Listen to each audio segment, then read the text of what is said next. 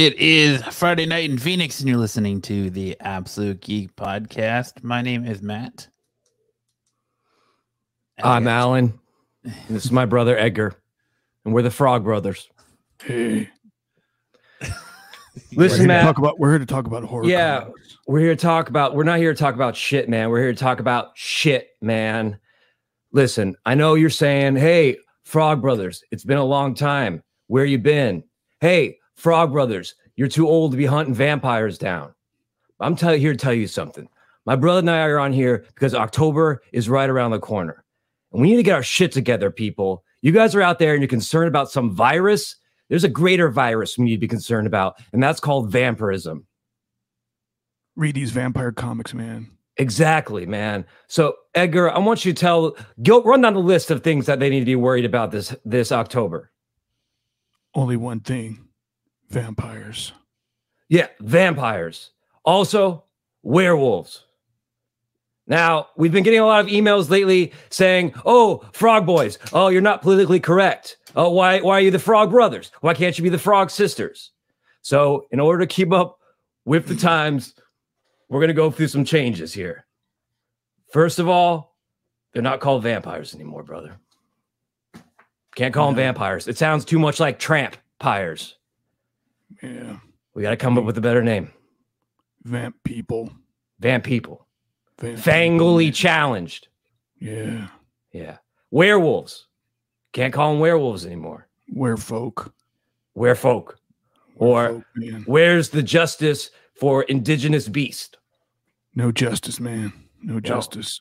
Witches. That's out. It's too close to bitches, man. Too close to bitches. Can't do that. Can't do it. We got to change it. It's 2021, man. Magically enhanced persons. I'll go with that, man. I'll roll with that. Yeah. So just a warning this Halloween, this whole October, keep six feet apart.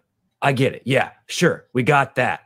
But also be on the lookout for the Fangoli Challenge, the indigenous, uh, where the where's the injustice for indigenous beasts, and where uh magical. What was the last one, brother? Wear a garlic T-shirt, man. Wear garlic t-shirt. Wear a garlic t-shirt. Yeah. Hey Matt, What's up? listen. I know we might have fooled you, but we're not the Frog Brothers. You guys had me going. I, I didn't know what was going on. It's me, Travis, and J- this is Jay, I don't know what and we're the you're Bonsai Boys. Yeah, I, I literally thought Corey Feldman was sitting sitting So- right there, man. I was just waiting for his angels, and Someone Yeah. tricked me. We fooled you. We fooled you. did- You guys got me. That's a classic Halloween prank coming right at you. Nailed You it, Jay. You guys Pop bonsai it. style. Woo! You guys, you guys nailed it hard and and fast. I guess. Mm, for a Friday night, that's pretty good. Yeah. It's fantastic for a Friday night. Excellent. I can see someone didn't like your impression because we already got a thumbs down. You know what? I don't care. No, you shouldn't. No, you shouldn't. Well, thank thank you guys for filling in this week for uh Max and or for uh, Max and uh, Pepperoni is they went on their uh their hetero life mate honeymoon since they just got hitched. Sexcapades. Yep. Where'd they go? Their- Their hetero life honeymoon. Oh. So They went to some Uh, show. Tulsa? They went to a uh, a circle dir- a jerk in the, the desert. Oh, Circle Jerk Show. Nice. I go check it Hey, out. look, he even had a uh, stick boy fooled. He's like, wait, that's Travis and Jay. You nailed it. We nailed it. I'm sorry, we nailed it. See? See? Fooled. I'm going to take that thumb down and I'm going to do something sexual with it. Yeah. Yeah, exactly. you know what? Trick or treat, uh, trick on you. But a treat for you as well with that amazing impression of the Frog Boys. It's a treat. It's a treat for everyone involved. I knew it. How are you? How are you uh, guys also, doing? Jay, you- also, by the way, I like that headband You like it? on you. Yeah, I think it works, man. yeah, you know what's scary? I walked downstairs with from my wife and kids and they didn't say anything. Like it's like, every- they're just all, hey. And I'm like, really? Whatever. I'm not going to get it. No imagination. Don't don't pay attention to him. He's just going to jazzercise. Just when we thought Sorry. Dad couldn't get any more embarrassing. I'm going to Yeah. my goat yoga. What if here's a what if for you? What if our dad wasn't our dad? How great would life be? Your dad's just super sweaty. and You just gotta, you know, They that they know already. you just gotta suck up the sweat. But No, it's good. Uh, to answer your question, Matt, uh, things going well. We're here. It's good, good. good. I haven't seen you in a long time, brother. I know. Uh, I haven't seen you since you've had all these major life changes. You've had parts Right? of you removed. Like you're Yeah. not the same. You are literally not the same Matt that I last saw. nope. There's pieces of me missing. Mhm. So, yeah. Bad pieces, hopefully, right? They didn't take Yeah. any good parts. Yeah, you never know. You, you try to get them to take them all at once. But Get a uh, I know I've seen lawyer. I've seen you in the the shit the the shadowy underbelly as you're slumming with the guys over at uh Modern Comic Mayhem. Yeah, man. I've been picking up my podcast pace. I feel like I've been doing the podcast circuit like nobody's business. I, I did a little absolute geek couple weeks ago. It was fun. I know I wasn't I don't know why I was gone. I know I saw you Yeah. guys did good, yeah, but it's been good. yeah, we're I already talking say. That's a- Halloween. That's all. Yeah, I know. It's like decorations early. So Close enough. that's good. How's uh Comic Bonsai or yeah your what is it? Pop Bob Bonsai. That's right. Pop Bonsai Podcast. Also, uh, because October's coming around, ooh, Jay and I got we got something cooking. We just dropped our first episode of our four ports. Four port? Four ports. Stick it in Three, there. four ports. Four ports. Four ports. Uh, Let's go ahead and dock it up in there. Four ports. four ports. Uh, four part uh, Stephen King, Stephen King series. So we're looking at things like we watched Salem, the 1979 version of Salem's Lot. We read the entire um, Skeleton Crew short story collection of his. We did Mhm. uh, the his son's basket full of heads, and of course, at the end of all Pop Bonsai podcasts, we will be coming up with our Stephen King playlist. Ooh. It's been great, man. I'm I'm loving like diving in and just living in the world of King. Yeah, yeah, yeah. I, I started reading Salem's If it- The, the if it doesn't have anything to do with like hit and run or cars, you're you're not on the right track. Mm, The cars Well- have to definitely be part of your playlist. that's true. There will be. There's got to be a car, good car song. Like my, maybe my little Deuce Coupe. we can do that. We can work that.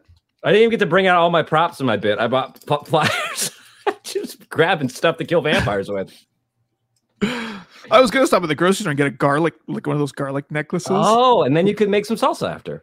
Oh, delicious! Or some like Mhm. pizza, some good pizza sauce. Mm-hmm, mm-hmm, Ah, when you I mean, it. living in Arizona, you don't have to worry about garlic t-shirts because you sweat so much; it always smells like garlic. So Yeah, true. it's Plus, I eat a lot of here, too. pizza, and it all just kind of rises to the surface. Yeah, you're a pizza kid. Oh, I'm a pizza man. Yeah, Matt, would you consider yourself a taco boy or a, a pizza kid? I'm a pizza kid. Yeah, I'm a pizza kid.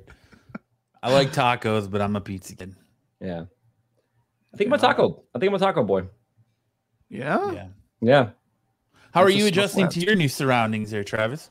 Uh, good. It's, a storm came in this weekend, so uh, I was actually a little bit worried. Like the there was this huge lightning strike uh, earlier this morning during my morning coffee, really jolted me up, and then the internet was super slow. So I was like, "Ugh, am I gonna be able to, to uh, absolute geek it up?" But the island uh, god smiled on me, so we were we were good. It's been great, man. Um, I'm right here on the beach. Um, started up a school back at back to teaching high school from doing sixth graders for a couple of years, so it's nice to be back in the the mix of uh, kids who are past puberty, so you don't have to worry about you know weird smells and you know crying. well, I guess you have to worry about Weird both those things. Yeah. Yeah. I just got to worry on the, about the occasional student trying to hit on you to get a better grade. Yeah, those are go- those days are long gone, my friend. Those went with the back of his hairline. Nah, yeah, I, I don't believe it. I don't believe it. I try to I try to grow the stash out to repel them. Is that what Like, we gotta wear masks, so it's useless. this beauty is covered up all day. Yeah, that Ethiopian poisonous caterpillar is is covered up all day, huh? Exactly, exactly. Not out there. Just breathing that stink in. oh, it smells like it's like tacos all day long. It's like a fiesta. I like Jay. Jay, you definitely uh up the Frog Brothers game by mixing in a little bit of Batman there too, with the deep gruff voice. Oh yeah, yeah. Well, the Edgar kind of talked like that. Remember? Yeah, just they all kinda talked like they were like action star. I think that was the Yeah. the um the direction they gave them. They're like, just be Bruce Willis and like Die Hard.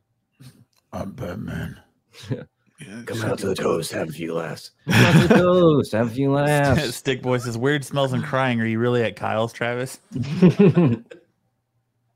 Yes, he is. Crying, not weeping.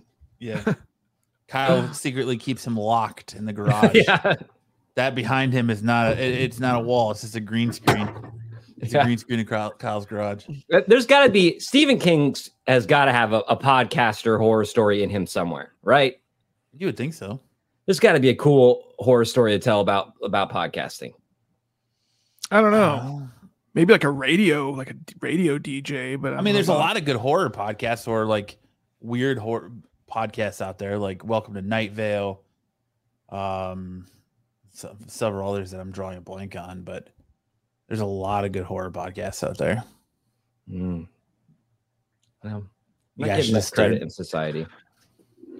Yeah, yeah. I'm sure there are. You guys should start the Frog Brothers case files and just write skits Oh every, yeah. every other week. And well, our first attempt out, we got a thumbs down, man. They don't It get happens. our art. That's Yeah. the problem. You know? Now we're denying it. Now we're going to deny it for you. it happens to the best of us. Uh, But that's good, man. I'm glad good things are going on with Good Pop Bonsai. I like the shirt, thank you. like the Thank you. shameless, the shameless plug. Do you have one of You those know shirts? that's too, how I do it.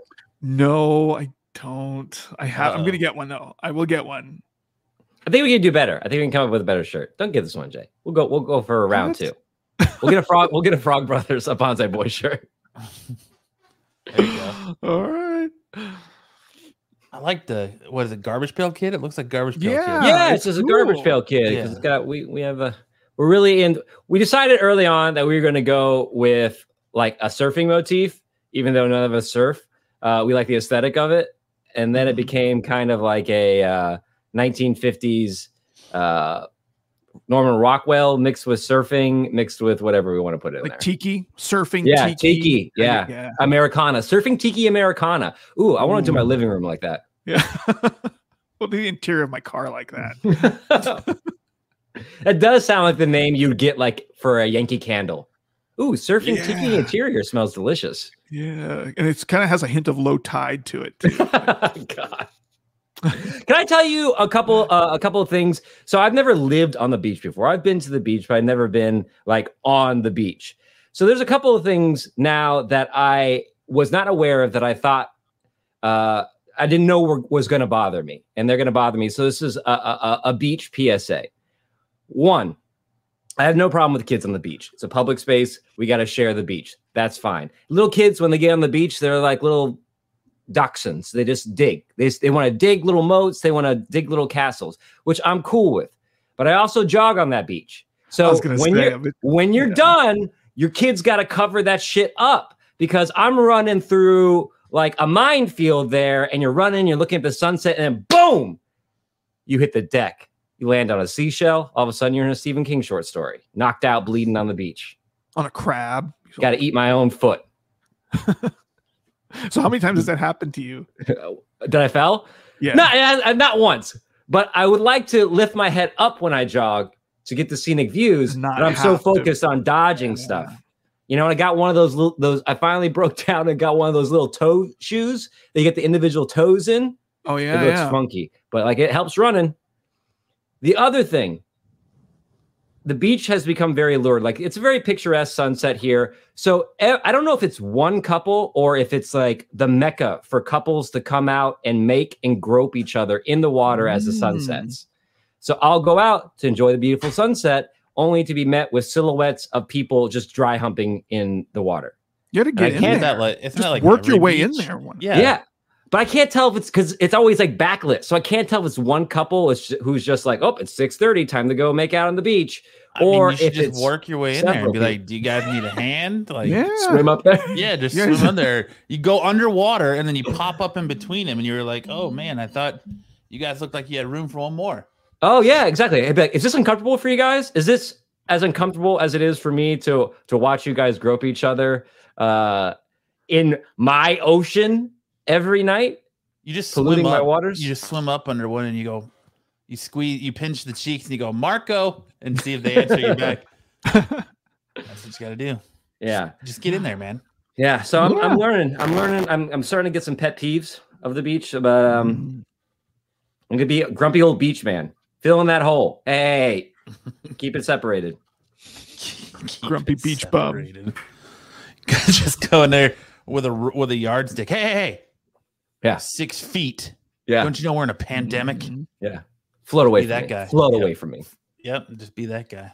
And cover up your damn holes. Yeah. Stick boy says, just pop up and say, "Don't mind me." Don't mind me. right? Hey, The views, uh, the views better down below. Just- or just come up underneath him and, and just you know grab his balls and go, "Oh, these aren't clam shells." yeah, And just exactly. Swim, and just swim away. I feel like it's international waters. I feel like you can get away with Oh, um, absolutely. groping. It's the same rules. Oh, like yeah. if you're you walk, you, you know, you walk in the house and you hear your girlfriend or someone going crazy, and you walk in, and you're like, "Do you need a hand?" Yeah, it's same same rules apply. You're part of that group now. Like it's it's now that twosome has become a threesome. Does that always happen in movies where it's always the guy getting cuckolded, right? Like, so he'll walk into the house and then he hears like moaning from his room, like, and he always gets excited, like his wife is in there just pleasuring herself. Hasn't hasn't that person seen enough movies to know that the likelihood of them just pleasuring themselves probably is not the case? Ninety percent there's perfect one another for dude you. in there. Old Yeah. I haven't seen that movie. Yeah, I- Old I'd like to see that movie. Yeah, it's called old school. When you come home and you you hear the moaning and you think it's your wife or Mm. girlfriend, and you walk in and a naked man jumps out of the the bathroom waiting for the gangbang. You never know. yeah, exactly, exactly. if I ever hear that, I'm assuming the worst. Yep. Absolutely. Mhm. Yeah. Aaron says dress up like a sea monster and grab their foot and pull them under. Mm, there we go. Yeah, like classic creature from the Black Lagoon. Style. Oh, we don't call them Black Lagoon anymore. We call it Oh, creature from the uh, native uh, uh, lagoon. that's okay. I'm s- I'm so sorry. Stupid. Come on, come on, fry boy.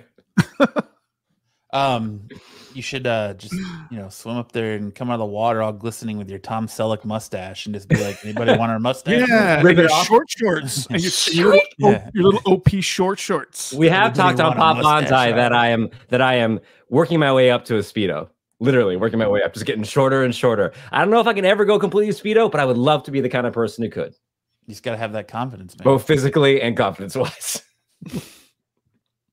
That I would think be you can pull cool. it off. If, if when I do, it will be the artwork for our podcast, Jay.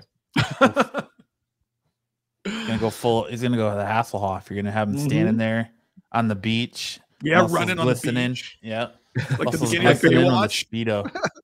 A speedo with just a fat, nasty Chewbacca coming out. The There we go. The silhouettes of people making out behind me in the ocean. It'd be nice. Just a full-on Chewbacca out the sides, man. Just Up- grizz- up one grizzly side. down there. Yep, just grizzly down there. I call this that- Dorothy Parker. He's gonna be like your your weird uncle when he's got like one of his balls popping out, looking like he's got frog eye out the side. I think I am the weird uncle now. That's how you got to do it, man. Yeah. Got to keep them on their toes. And then one of your students will see them like, "Mr. Rats, is that you?" I know it's a small island. That's what I'm worried about too. Is getting too eccentric with my beach wear, and then running into a situation where I'm like, I uh, uh, look away. I'm, I'm hideous. Look away. Uh, that's good. Looks like you guys are uh you guys got plans then. Yeah. Glad to see you got plans for your future, Travis. Mm-hmm. Never a dull moment. Yep.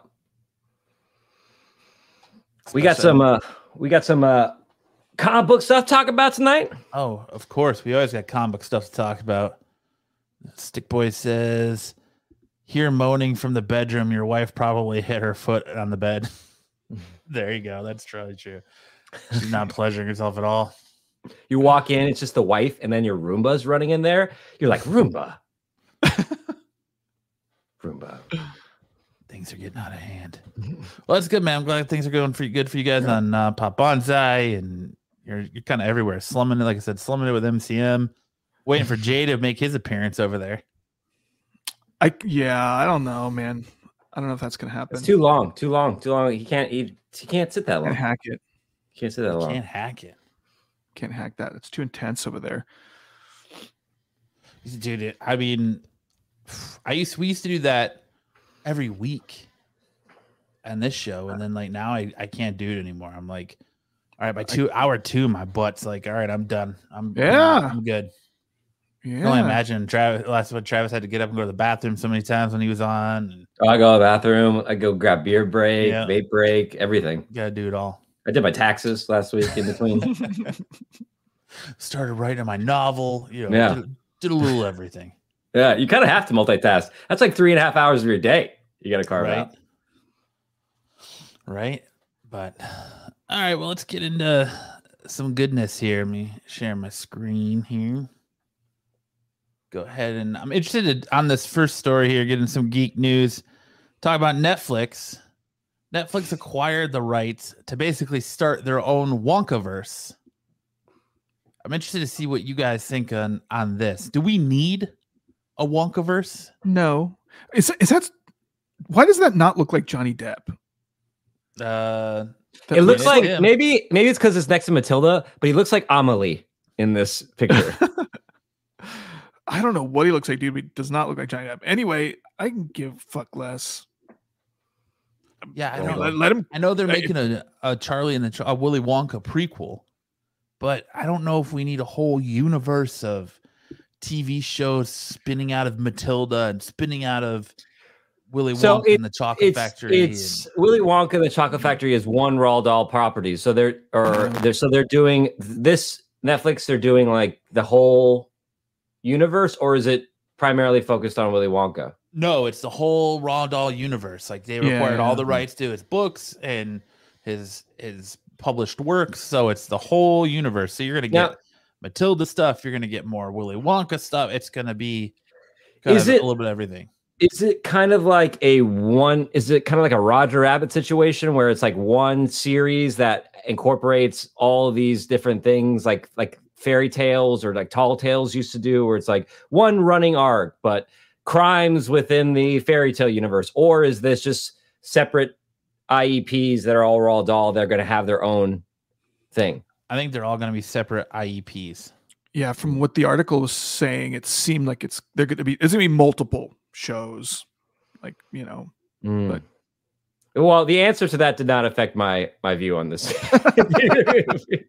if you were going to say, I wasn't like, oh well, then that, I would love that. Well, so what do Uh, you think? of This Well, I don't know. I, at, at first, I mean, I I don't think I don't. I'm not particularly interested in watching it, but I'm like, is there a market for this? Um, Roald Dahl is kind of an interesting, you know, because his characters are so archetypal and they're kind of weird, like these little dark fairy tale things, right? Uh, so if you look at them, if we just take away the the fact that they're a little bit more modern than our traditional fairy tales, and if we put the Roald Dahl characters in this general folk tale um, sphere, then I guess it's fine. Like, how many stories have there been about Davy Crockett or Paul Bunyan or you know that type of stuff? Um, is as more as more and more time goes from Roald Dahl creating and passing away and giving away these rights as we move into the future, aren't these characters just going to become part of the the zeit like the the the folklore zeitgeist of stuff? And so can't we just I don't know. I don't know. I, guess they paid a lot of money for it, so Yeah, yeah. But have you ever read a a, a book? Did you ever read Charlie and Chocolate Factory? book? yes, I read that, and I read James and the Giant Peach and BFG. I think those are the only ones I read.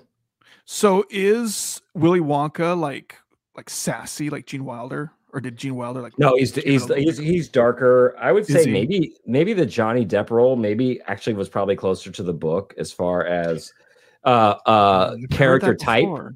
Maybe Yeah. not like his take on the performance was that you can you can debate that, but as far as the tone of the character, I mean, he was Ah. much darker. He wasn't uh, necessarily childlike like Johnny Depp Yeah. exactly, yeah, Right. yeah. Hmm. Interesting. All I know is like out of spinning out of this, I want a series where you meet like all these people, like you meet like Augustus Gloop after the events of the Chocolate Factory, where he becomes like a heroin addict, and then he goes through recovery, or like all these like crazy stories that that happened, you know, after the the event of the, the Chocolate Factory. You really Like, you really Mike signaled TV in there on. Augustus Gloop. I Yeah. like Mike TV. Mike TV like got was so traumatized afterward that he started doing porn or something, or you know, just just how crazy and dark their lives got after everything that happens to them in the chocolate. Isn't that factory. like the the guy who was in the Christmas story? Didn't we interview uh, the adult Mike TV at one point? no, that was uh yeah, it's pretty much, I guess you could say. Yeah. You you could definitely say that. the dude from a Christmas story. Yep. That's Yeah, I true. forgot what I forgot about his name. Scotty Yeah. something. Scotty um Schwartz. Scotty Schwartz, Mike TV. So yeah, there you go. That's that's the Mike TV. It's he's got that role under lock, huh? Yeah. Well, I guess these characters aren't sacred enough that you couldn't do something like that, right? Is anyone, I guess, what's their target audience? If this is just uh, Netflix's grab at an IP in which they can hit that, you know, six to 12 year old market, then fine. I'm not watching it anyways. But if this is a grab for the IP and then they're going to somehow wrap it in our little nostalgia biscuit and try to sell it to 30 to 40 year olds, that's where it's just like, all right, well, no. If you're going to buy that stuff, Mm, make it for s- six to 12 year olds. Like Yeah. you're gonna see how Johnny Depp finds you know balloompas or you know how they, That is in the book. Yeah. Yeah. they each individually have their own issues or yeah. you know that's that's what I'm saying. Like I guess you could make a Oompa Loompa cartoon show, like a Smurfs type thing. Violet's so traumatized by her events of being juiced that she becomes anorexic and doesn't eat anymore. Like just all these troubling, and they're She all in only- like a th- She she opens a juice bar. There you go. They all come back to the chocolate factory that has now been turned into like a therapy trauma center for Mhm. for kids who Willy Wonka has like dismembered or abused. Mm. huh. That would be like Willy Wonka brought to you by like Rob Zombie. I think it's Now that I could go, but I, you could package that for me. I would. I would Charlie wa- and I would Chocolate. Factory run by run by Rob Zombie. Oh man. That, that Just was- might be have fun. Char- uh, just have Willy Wonka just be all dreaded out with like just a massive like handlebar mustache. Looks like he belongs in the Hell's Angels. Did you guys? Did you guys ever read? I think they they made a movie. Like, did Tim Burton do it? Like the claymation t- style, uh, James and the Giant Peach. Yes. Yeah. Mhm. That was like way when we were kids. Yeah. What do you think about Mhm. that little little Roald Dahl ditty? I like James and the Giant Peach. I mean, I thought it was a little dark and, and a little twisted for being a kid, just what the kind of what they did with uh, the claymation stuff. But you know, I, I think this is going to introduce it to a new audience, a younger generation that maybe aren't getting those movies or those movies didn't stand the test of time and don't hold up anymore. And I mean, I think I, I'm interested in it because I think there's more to explore with like Willy Wonka if you do it episodically than in an hour and a half movie. Mm. You could, you know, there's I think there's more to explore with James and the Giant Peach episodically than in an hour and a half movie. So it'll be it'll be interesting to see what they do with it. Um, but again, I, I I just kind of feel like Netflix is just trying to grasp as much material as as they can.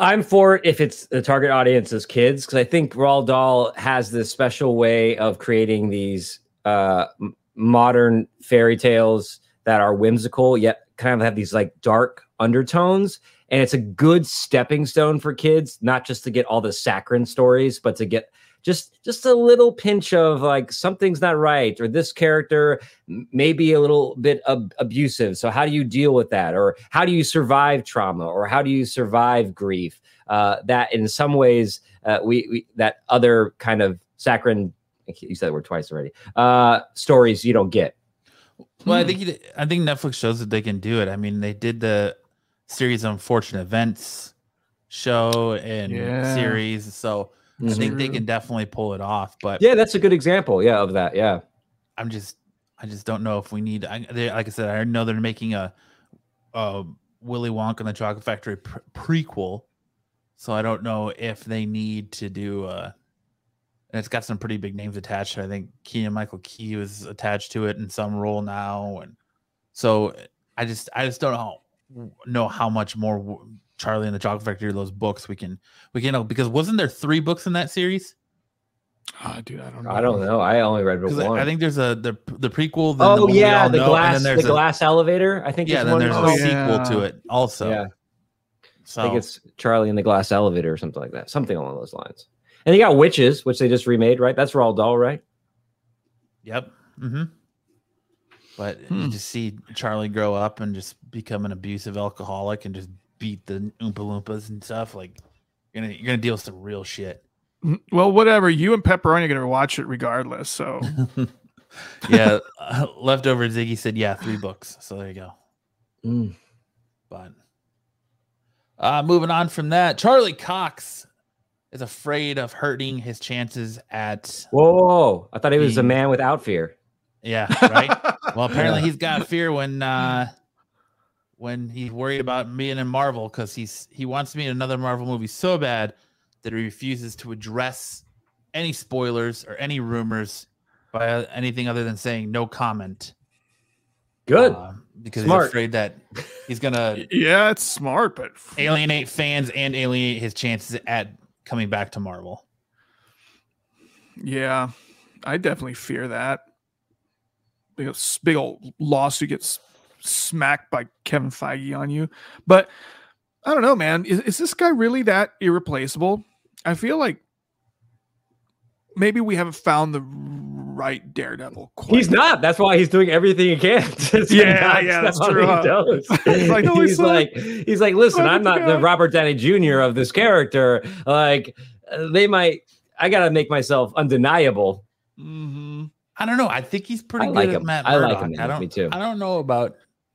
He's replacing him. fine. He's fine, but it's not. I, I feel like there's probably someone else out there that either as good or probably better. He doesn't need replacing, I don't think. But could he be replaced? Yeah. And the audience not, you know, go run away from the theaters? Yeah. Where's Pepperoni at to, to pitch Taron Egerton a thousand times? one of those one of those supernatural guys. Yeah, Yeah. Taron Egerton, one of those Dude, supernatural Pepperoni- guys. Shia Pepperoni LaBeouf. reads, yeah, he reads something on comicbook.com and he just goes with it. yeah. You know. That damn pepperoni. Oh, me and him and got su- me and him got in such a big argument today over the the Super What? Mario casting. Uh, see you guys you guys are, are kind of the same way in the fact that like you if somebody disagrees with with you guys you guys have to make it known as to why your opinion is you know is sound like he's the same dude else we'll be sitting there and i'll be like yeah yeah dude yeah i get i get what you're saying i get it i get it you know but i don't agree and so having like it's like the unstoppable force meeting the immovable object Yeah. Well, we'll talk about it more when we when we get there, but I'll I'll kind of fill in the blanks when we get there. But I'm all for Charlie Cox. uh, You know, in a in a time where people aren't doing anything because we're still kind of locked in our houses and not a lot going on. I guess it just depends on where you are in the Mhm. world. Um, spoilers are getting out there. Like I feel like we've talked about it before. Everything with Spider-Man No Way Home has been leaked, and you've already pretty much seen the movie without even being released yet. Uh, like every week, something new comes out about it. yeah Whether he's in or not in this movie, I don't think he, he really needs to comment on it. Um, I would love to see him back in as Daredevil in some capacity because I think he did a fantastic job. I don't think it's going to be the same character. I think he's going to have to play it differently in, in a Marvel movie versus the Netflix show. but- Mhm. Well, it's not like he's being an asshole, man. Like when people are Right. working on something they're excited about, they want to tell people. Yeah. Like I have a hard time when I'm on a pro. I'll like start a project and it won't even be done, and I'm like, oh, I'm doing this this thing, and I'm like, oh, I guess I got to finish it now. Uh, so it, it it it's you want to tell people, and it's just like it sucks because even if he wasn't in it, he has to play it like, okay, you know, you can't do that tongue in cheek thing. I don't know, we'll see. You have to be kind of like, yeah, I really can't talk about it. I mean, I, I can't tell you if I'm in it or I can't tell you if I'm not in it. I, I, I wish I could. I, I can't.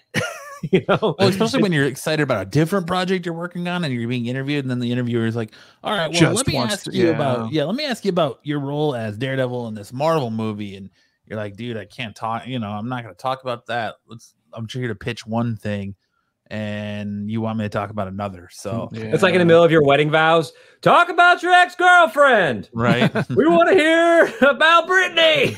yeah, More Brittany. your love for her is great and all, but what about the ex? Yeah. Did you hear that she's dating so mm-hmm. and so? Leftover Ziggy says, "I want Kingpin, that guy in that show." Yeah, Vincent D'Onofrio. Yeah. Oh yeah, he was cool. He, I I feel like maybe he's probably a he's he he's probably like the a quintessential figure, quintessential actor in that role. He that's he's pretty good. Yeah, it's almost like if you wanted, like, if D'Onofrio is so undeniably good in that role, and you want to mix him in with the rest of the Marvel cl- cast, you're like, I guess we gotta take the other ones too, because people are gonna be like, why is this have- guy the same? I think you could have D'Onofrio in there, like I said, on his own, but it's a matter of how you introduce him. Like how you introduce that character matters.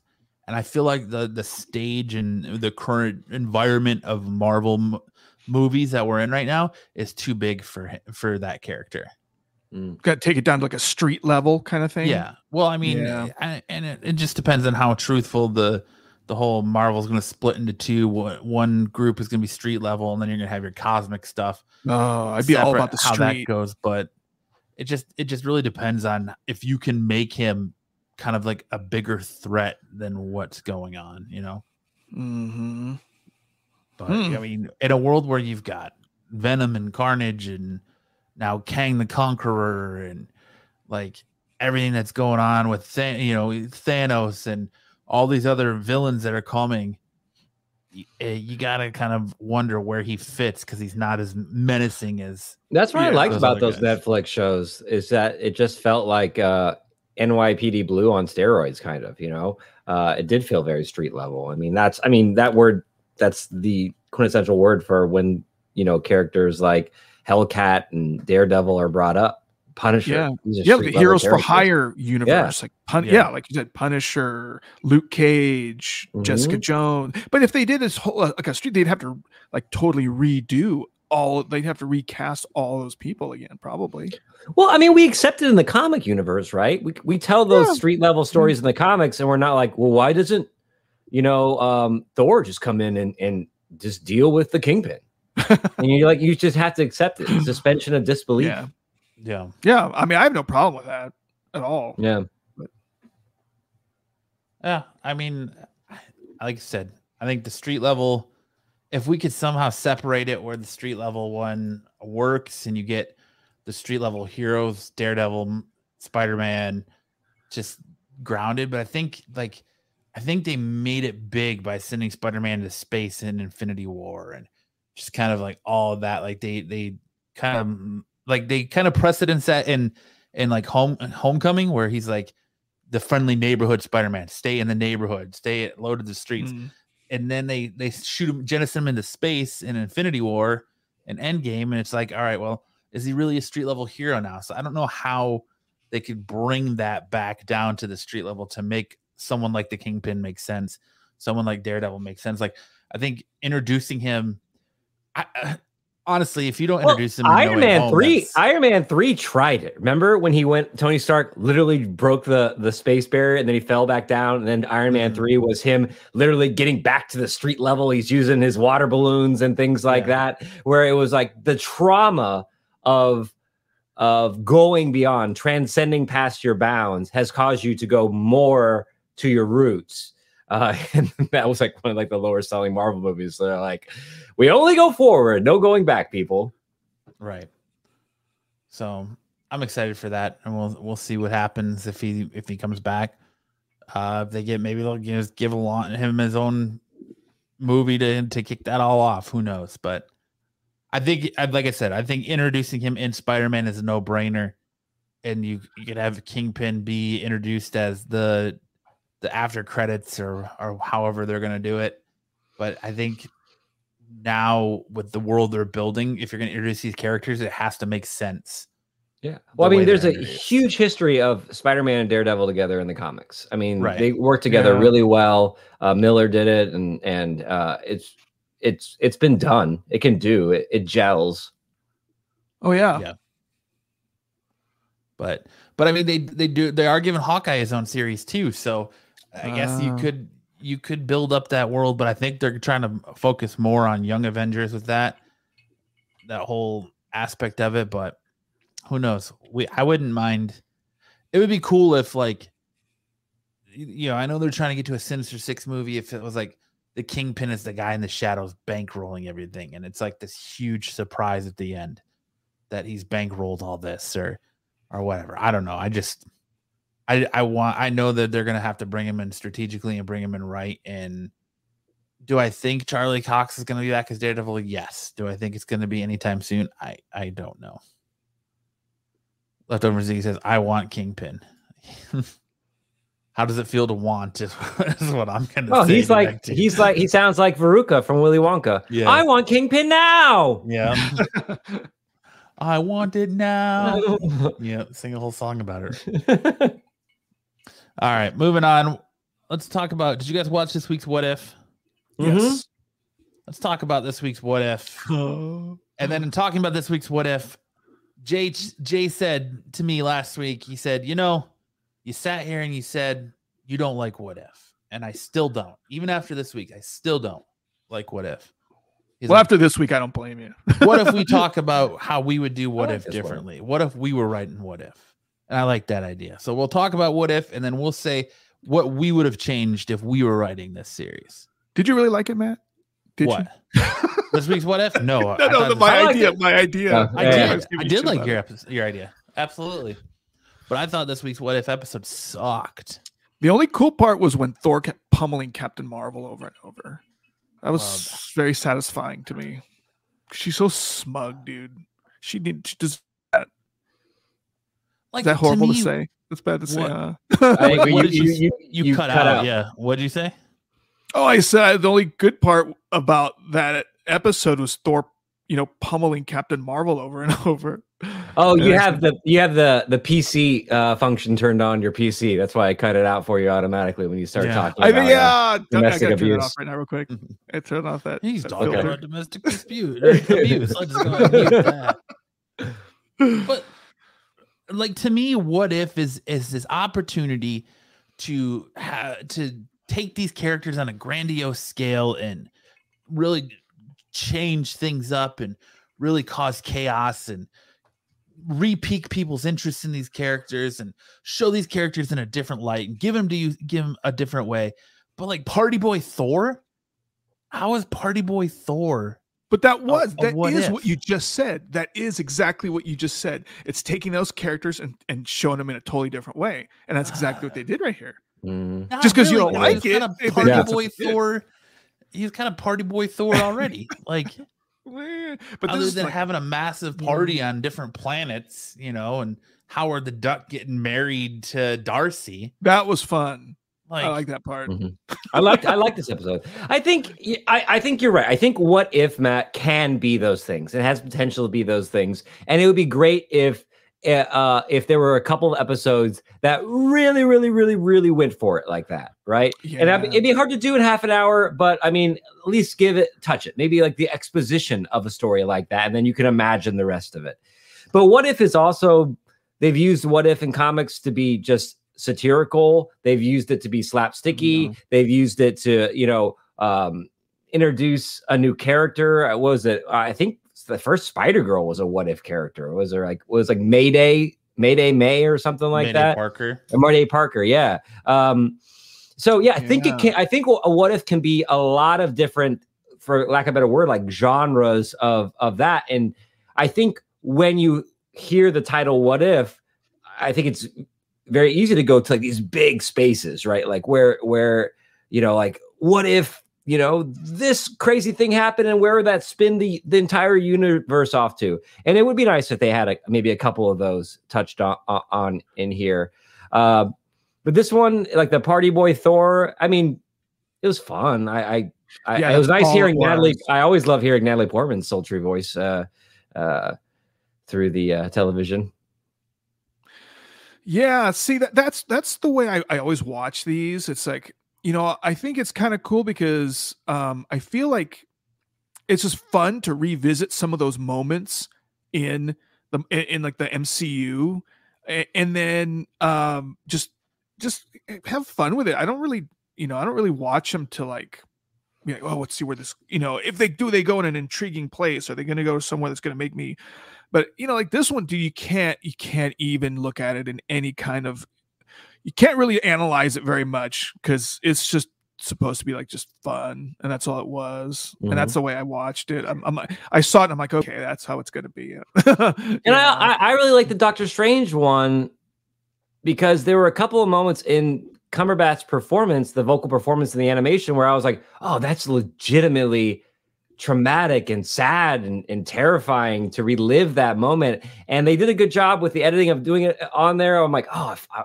for a second there, I'm like, well, I'm in that moment. I feel that. Now the rest of the episode didn't hit for me. I don't think I even finished the episode, but there was a moment like when he's constantly in that car and it's crashing, and you're seeing that in there where it was like, all right, in a half hour episode, if you could make me like, oh man, that's horrible for two minutes, I'm like, all right, I'll give you half an hour for two minutes of genuine emotion. And this one was kind of like, I gave you half an hour, maybe for like three laughs, three three chuckles. Well, I think You know. Doctor Strange one is the most what if of the what if series because Mm. you know it it's it changed a lot of things. Like he went down this opposite path in this very Groundhog Day esque sequence, and it turned him. It, it corrupted him. He became, you know, the darker Doctor Strange instead of the lighter Street Stephen Strange that you know now. So, I think that gave you more of a what if feel. But like like I said last week, eh, last week, like what if Peggy Carter was Captain, you know, became Captain America, or Captain Carter?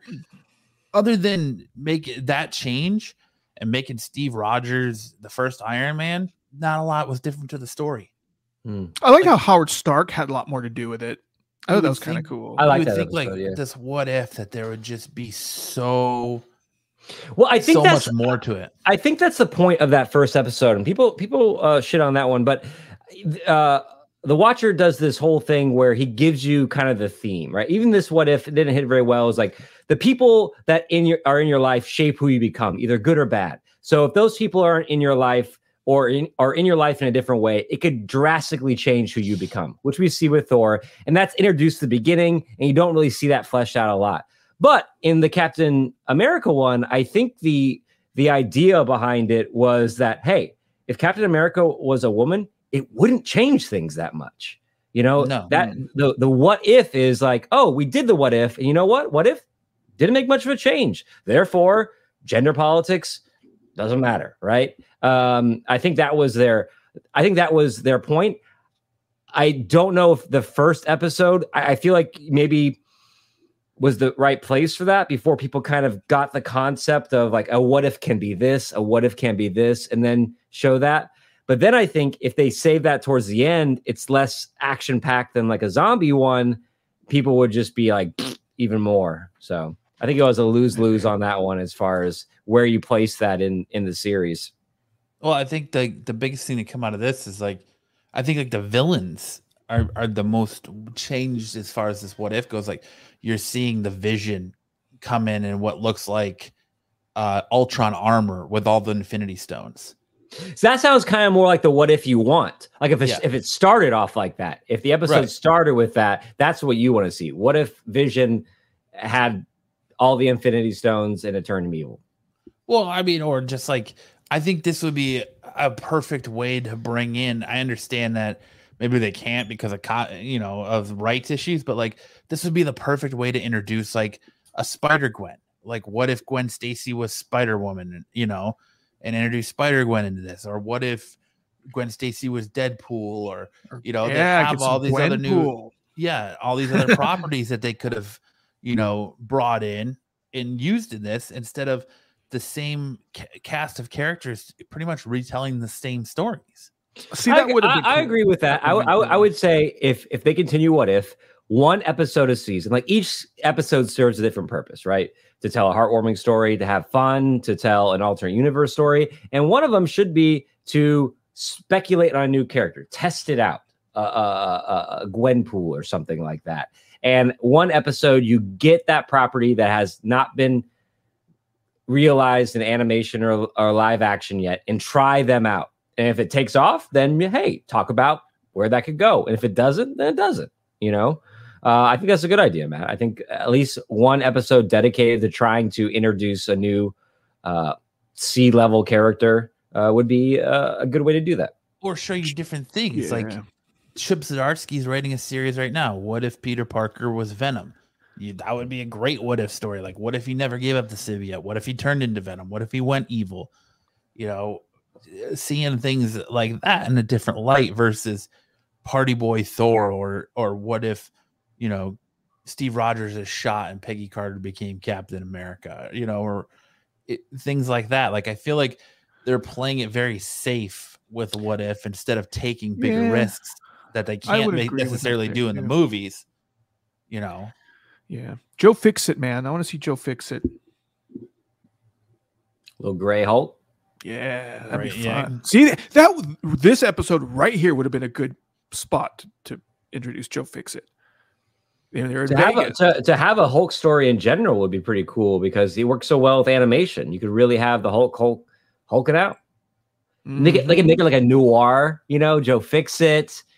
Should do the whole thing in black and white, Mm, black and white, like like black and white animation. Spillane, like, yeah, oh, black and white animation. Have the over narration of it where Bruce, you know, I, I, there's a lot of things you do. well, and like you own all these properties now. You own all the X Men. You own Deadpool. You own the Fantastic Four. Why not use this series to introduce these characters to get people who maybe aren't readers of the books, you know, into these characters? So when you release their movies, they're like, "Oh man, yeah, remember that episode of What If we watched? Let's go check this out." Like, how badass would it be to see the Thing and and Hulk have their their throwdown in Mhm. What If? You know, or just Yeah, things they like would that. Like introduce a major character in here though, like Well, I mean, they could though, and then it They pushes in there. It gets the your average, everyday non comic book reader interested in these characters. You think this would do it though? You think like this half hour thing would would be like, oh, I'm really interested in this Gwenpool, per-. like someone who's never. I think so. Like, look how big like one issue of, of Spider Gwen in in Edge of Spider Verse two exploded this character to where she's massively popular now. You know? Yeah, maybe, maybe. you I, I do think it'd be cool to, to maybe not even a, like a major character that we're gonna see on film some other time. I, like you said before, I think it'd be awesome to to introduce like the weird little peripheral characters that we're all familiar with. You know, like you were saying, like Spider Gwen and like. Gwen Pool and and uh, and Joe Fix it, someone that's probably not even gonna ever make it onto film. You know, it'd be fun Yeah. to see in this for sure. oh, well, he'll make would it on film. He'll be on This film. would be like a perfect place to put like uh, oh yeah, everything like- will be on film. You get to see a day in the life of a, a Hydra henchman, or you know something Hydra like that. Bob. yeah, like or you know, just just things like that. Like they could go off the wall and crazy and and do different things with this than than they are, you know. But I just Yeah. I just haven't been like I've spent more time waiting for these episodes to be over. Like I literally only watch these episodes now to talk about it on on a podcast. Oh, that's bad, dude. That's Because- bad. I can't like this is the first Marvel program where I'm just not ha- enjoying it. Like I'm ready for it to be over. And when when it, we were first talking about what if, and they gave you that first teaser, you're like, oh man, Marvel zombies. Well, that fell flat. Oh man, you know it just it just hasn't paid off. I didn't mind the zombie one too much. I never, I didn't watch that one or the one after it. I watched this one because I knew we were going to talk about it today. So I kind of, I kind of stepped away from what if. I mean, I'm not opposed to it. I'm not against it. It's just, I got, uh, I, I got to read Stephen King. yeah, that's what I was gonna tell you. The the day if the day comes and Pop Bonsai, we're we're having to watch it just to do the podcast. It's fucking over, dude. yeah. I, hey man, when you run a weekly pop culture podcast, it's called Yeah, you gotta do sacrifice. it. It's You gotta it. Sacrifice for your topical. art, sir. I couldn't do it, man. You gotta do it. It's sacrifice Because, for your you know art. what? Because I'd sit there grudgingly watching it, like you, all pouty, having to watch it and wait until it's over, and then you just spew your hate on your podcast. See that? Yeah, I don't know, man. I don't know. It's it's like how it's like how I was thought I was going to be watching Titans. I'm like, oh, damn pepperoni always moaning about Titans. Fine, I'll sit here and watch it. spewing, spewing your hate like the blood out of a, after a vampire stabbed in the bathroom. Great scene. They don't ever Great go down the same way twice, man. But I don't know. I would just like, well, I would like to see like what if Oh, here we go. Rogers- Finish it. Finish it. Here's your pitch. Give us your what if pitch. Mhm, mhm. Well, I'm saying like I would I think it would be cooler what if if like Steve Rogers, what if the the super soldier serum didn't work? What how what would his role be? What would he do? Would he go would he go down the same path? You know, would he still try to save Bucky? Would he still cuz he was always that that kind of that boy I, scout. I like- think I think that uh, that particular one I, I don't I don't think that would work because the answer is yes he would and that's why he, he was chosen to be Captain America yeah. right like I said, I would like to see what if Peter Parker became Venom? What if he never got rid of the symbiote suit? Like I said, Spider Gwen would be a good one too. Like, yeah the spider the spider Spider Man's got a lot of cool what ifs that could be around uh Yeah. Parker and stuff yeah leftover Ziggy said, "What if Hulk had bad gas?" yeah There you go, just That- farting radioactive. Waste That would have fit into this one. yeah I was gonna say yeah but I just it, it's I just think like they could have went darker places with it, you know. Yeah, man. or they could've- different with the the characters. Like I, I like the Doctor Strange one for what it was. Um, I still think it's probably the best one. I still think that the T'Challa one is. What if T'Challa with Star Lord one's overrated, and the only reason people are praising it is because Chadwick Boseman's dead. I like how Matt's like the Leonard Cohen of the What If universe if you want it darker Yeah, I just. I, I don't know, man. No, it's fair. It's fair. It's fair enough. I, I the problem with the title, like "What If," right, is it it What it if has- Ant it's Man destroyed boundless, right? Thanos It- it- by there's- crawling in his no- ass and expanding? Like, yeah. There's no limits to it. What if ellipsis question mark? The ellipsis added in there means that like possibilities are infinite and endless. And it sounds like what you're saying is that the possibilities seem very narrow for the creators of this series, at least. What if it wasn't? Uh, what if Peggy got the powers? What if the Avengers never existed? So that ellipsis is actually very contained. They're doing in this series as opposed to that infinite possibility of things. well, like, what if Howard the Duck had the Infinity Gauntlet?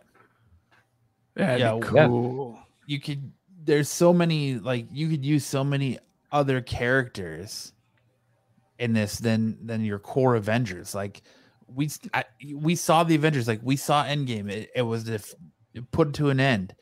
Why are we still working with these characters? You've got all these new characters to go with. Because those are the kid, those are the characters the nine year olds know. yeah but i would like what you could have something cool with mantis going on or you could use mantis or you could use Korg or you know so many of these other characters that people know then rather than reliving the captain america story or the iron man story all over again or the killmonger stuff or party boy thor like i just i don't know Yeah, maybe they will. Maybe what if, tony stark had to pay on. taxes what if ant-man was an actual ant there you go but i, I just An aunt or an aunt? aunt aunt Mm. i just i don't What if, know Aunt, I what if just- Aunt Man was Aunt May? oh, man what if uncle ben never died what if Uncle Ben, was Ben became Grimm? Spider-Man? what if uncle ben was spider-man what if uncle ben burned his rice What Jay? What would you like to see a what if of? Give me your what if. Is this our pitch? Is this our yeah pitch go thing? for it pitch it Did you guys write out a pitch? I didn't I write a pitch no I thought about a, a pitch this morning over coffee. So I wrote out a pitch. Okay. oh here we go mm. let's hear it So, oh, dude, it's really long. No, go for it. Go for it. now- go like- for it Okay, okay. So I try to keep things in the time. Okay, so my pitch is what if Howard Stark was an agent of Hydra? Okay. So imagine uh instead of uh, being killed by Winter Soldier on that country road, Howard Stark and his wife were instead kidnapped by the Winter Soldier and recruited by Hydra. Knowing this situation was unstable, to say the least, Howard sent his son, Tony, to live with his friend and colleague, Anton Vanko in Russia, whose son Ivan is like Tony's age, of course. Um, Tony and Ivan became uh, lifelong friends. Eventually, moved to the states uh, to go to college, and um, you know they got that was paid for by Hydra and by uh, their dads, who never had the falling out. So um, they start the the uh, corporation Stark Vanko, uh, from the ground up. Uh, hire Red Room operative Natasha Romanoff as personal assistant and Winter Soldier to secretly head security detail for the corporation. Okay, and they end up hiring Obadiah Stane still. Okay, um, so and then I, I thought about maybe the the the actual events of Iron Man one do come into play, right?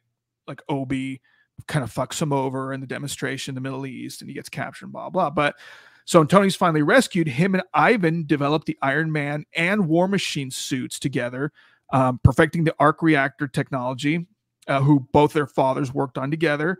And uh, like Ivan developed the Whiplash weapon in the Iron Man or in the War Machine armor, which I thought would be cool.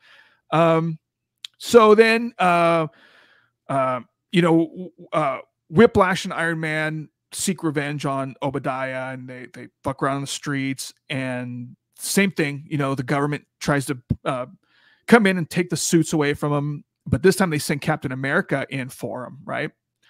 So um, when Captain America comes for the suits, um, Iron Man, uh, War Machine, Black Widow uh, kill him. And uh, Bucky, Winter Soldier, sees this.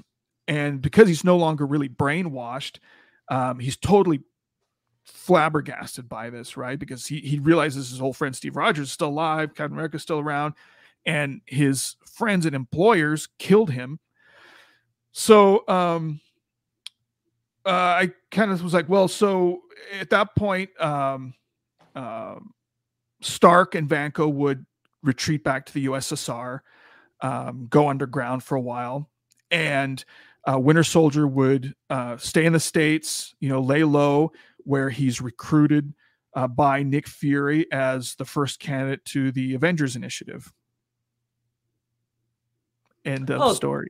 Oh, uh, I like it. It's kind of it gives it gives me a, a Superman Red Sun kind of vibe. You know, yeah, like, it's kind yeah, of what yeah, I was yeah, going yeah, for. Yeah, yeah, yeah, I got you, buddy. Hey, hey, brother, man, I got you. There you go. Yeah, yeah. What do you think? Yeah. What so what what overarching idea are we exploring with that as far as the humanity of the the what if? You know, what would the watcher say in the beginning of that episode? Well, the thing I was kind of exploring is first of all, like I, you know, I'm a huge Mickey Rourke fan, and I thought he was so fucking underutilized in this. Mm-hmm. like, wouldn't it be cool? Because you imagine like a young Mickey Rourke, like diner Mickey Rourke, hanging yeah, out with putting young his uh, Tony dick, Stark, uh, dick in a, a, popcorn bowl, and then having Tony like uh, Captain America come and like try to eat some. Yeah, no, they have Black Widow try to come and eat it. Some of it. I'm, I'm sorry. It's just like you turned me on so much. I, I, I, don't know. I got a little crazy. It's all right. Let's go back and watch the movie. Dude, those two those two characters would fit. So, I would love to see a movie of just. That. I don't think Absolute Geek is the right place to talk about the diner, Jay. Sorry, we gotta we gotta pull that back. We gotta save that. Yeah. So anyway, so yeah, I was just kind of I was like, gosh, I wish they would have used Mickey Rourke better in, in this, and I wish Mickey Rourke was wasn't such a freak. Um, and so that's I don't know. Mickey Rourke. You're asking Mickey. You're asking Mickey Rourke not to be Mickey Rourke at that yeah, point. I know, I know.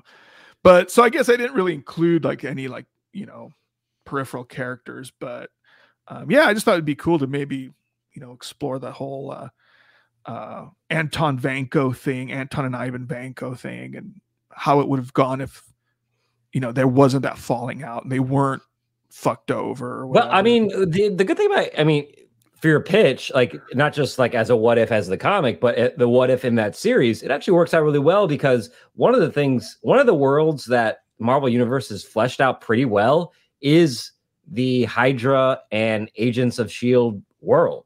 I mean, of all the areas that they've fleshed out so far, I mean, there's a lot of backstory to that when you think about it. You know, there's a lot of yeah. characters associated with that universe. There's a lot of agencies. There's a lot of backlore to it. It's it's it, it, it would fit well in something like this season's run of What If. Yeah. Job, so what do you got? Thanks. What do you guys got? What do you what do you have, Travis? Uh, I got a refill. I'll let Matt go. Uh, li- listen, my pitch requires a refill because it is not as good as that one. No, I doubt it. Well, I mean, I, mean, doubt uh, it, it is better. Not that it's. turn off my camera so you don't see me trapping myself. I, I I don't know if I could I could top yours, man. Like that's evil Tony Stark is a good would be cool. yeah. Like yeah, that's I- what if done right, honestly. Uh, yeah, I think it'd be fun. Like I said, I mean, I just, you know, it's like Whiplash is like he, it was kind of a cool character, and I'm like, man, the fact that he, you know, he lasted like half a movie, and then they like killed him, and it's like, eh. But yeah, I think it'd be cool. Like I always think, because you know, like I was telling Travis, like I really like Mickey Rourke. I like his, some of his older movies. I'm like, I can see his character hanging out with a young Tony Stark, like partying with a young Tony Stark, you know, high high society, you know, just do you know, they'd be like like two peas in a fucking pod, you know. So I thought that would be a fun idea to explore. I'm back. Go ahead, Travis. Oh, me a pitch? Uh, mine's mine's a goof. My, you know, what? I'm not gonna I'm not going to uh, caveat mine. I'm gonna I'm just gonna uh, give it to you right now. So we all know that Doctor Strange is a sorcerer, the sorcerer supreme, if you will. But my what is what if is, what if Doctor Strange wasn't a sorcerer? What if Doctor Strange was a Scientologist? Now, uh, one of the things I I, I, I, I like a fun what if, uh, and I also like the uh, uh, ability for what if, and they haven't used as much in this one, but in the comics, every now and then you'd get one out of one of their runs, not in the '70s run, but the like the '80s run. You get a satire uh, on on something topical, uh, like Reaganomics or something like that. So I thought it'd be fun to uh, use what if to do a satire on Scientology. You know, it's it's an easy thing to satirize, and when you satirize Scientology, you therefore satirize all kind of uh, Scientology Supreme. There you go. Uh, that's the the the, the byline um, on there. So I thought it'd be a fun way to explore that in, in a, a way that. Um, uh, what do they call it? Is it an audit when you like ask questions? Uh, does anyone know anything about Scientology? I should have looked up more stuff for the pitch. Does anyone know? It's it's called like an audit or something where you ask people like questions and then you're it's part of the recruitment po- process. So in my comic book version of this, it opens up with the Sorcerer Supreme doing one of those Scientology audits on Johnny Storm. Because I feel like Johnny Storm would be one of the most acceptable characters to Scientology in the Marvel universe. For some reason, I don't know why. Uh, and and what that does when we're when we're going through this. I also some I also had the the idea of maybe uh using I like that. The eye of L. Ron Hubbard. yeah, I was thinking L. Ron Hubbard could be like manifest that he manifests L. Ron Hubbard in the Vision's body. So we get L. Ron Hubbard as a character being brought forth in again through the Vision android. We gotta have an android android version of L. Ron Hubbard somehow. And it's a way to explore the occult and cult life. You get the occult of Doctor Strange, you get the cult of Scientology. We put them in a nice little stew, we put it on simmer, and we let the characters have fun with it. Huh. That's funny. That's a lot to that's a lot to take in there, Travis. What if Doctor Strange was a doctor of Scientology? I feel like Yeah. Cumberbatch could play uh, uh, uh, a Scientologist well. Probably. Or you can get Beck. Beck could play um, Doctor Strange. Who? Beck. I believe Beck is a Scientologist. He is? Mm-hmm. Let me Oh. Google that because I don't want to out him right now. Tom That's Cruise. Dear have Tom Google. Cruise play him. Does anyone else uh, type in "Dear Google" when they when they search something on Google? Dear No, Google. Prudent. that's like entering. Is Beck a Scientologist? Thank you. Yeah, gotta, you gotta thank Google afterwards. Sincerely. Yes, sincerely, Google. Oh, Beck reveals I am not a Scientologist in new interview. Oh. But the only reason that that's a story is because at some point he was a known Someone Scientologist. thought, someone thought he was. What if Doctor Strange were the gynecologist? Oh, here we go. Beck is no longer a Scientologist. Uh, Beck says, I'm not a Scientologist after all, USA Today.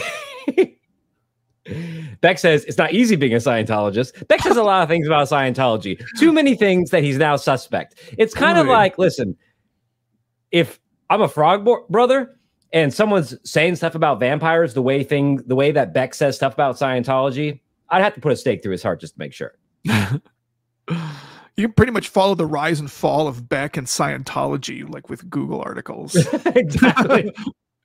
Beck into hot new religion, 1998 headline.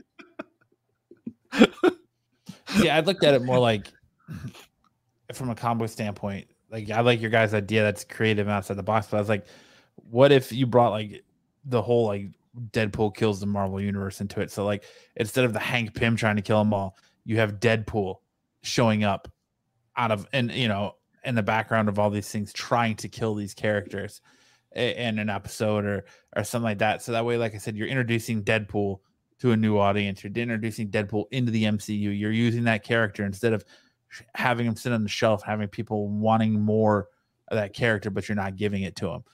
Uh, kind of, kind of things like that. I didn't get as creative as what if Doctor Strange was a doctor of Scientology, or what Or if proctologist, I guess he Yeah. could been. he- there you go. He's a he's a foot doctor.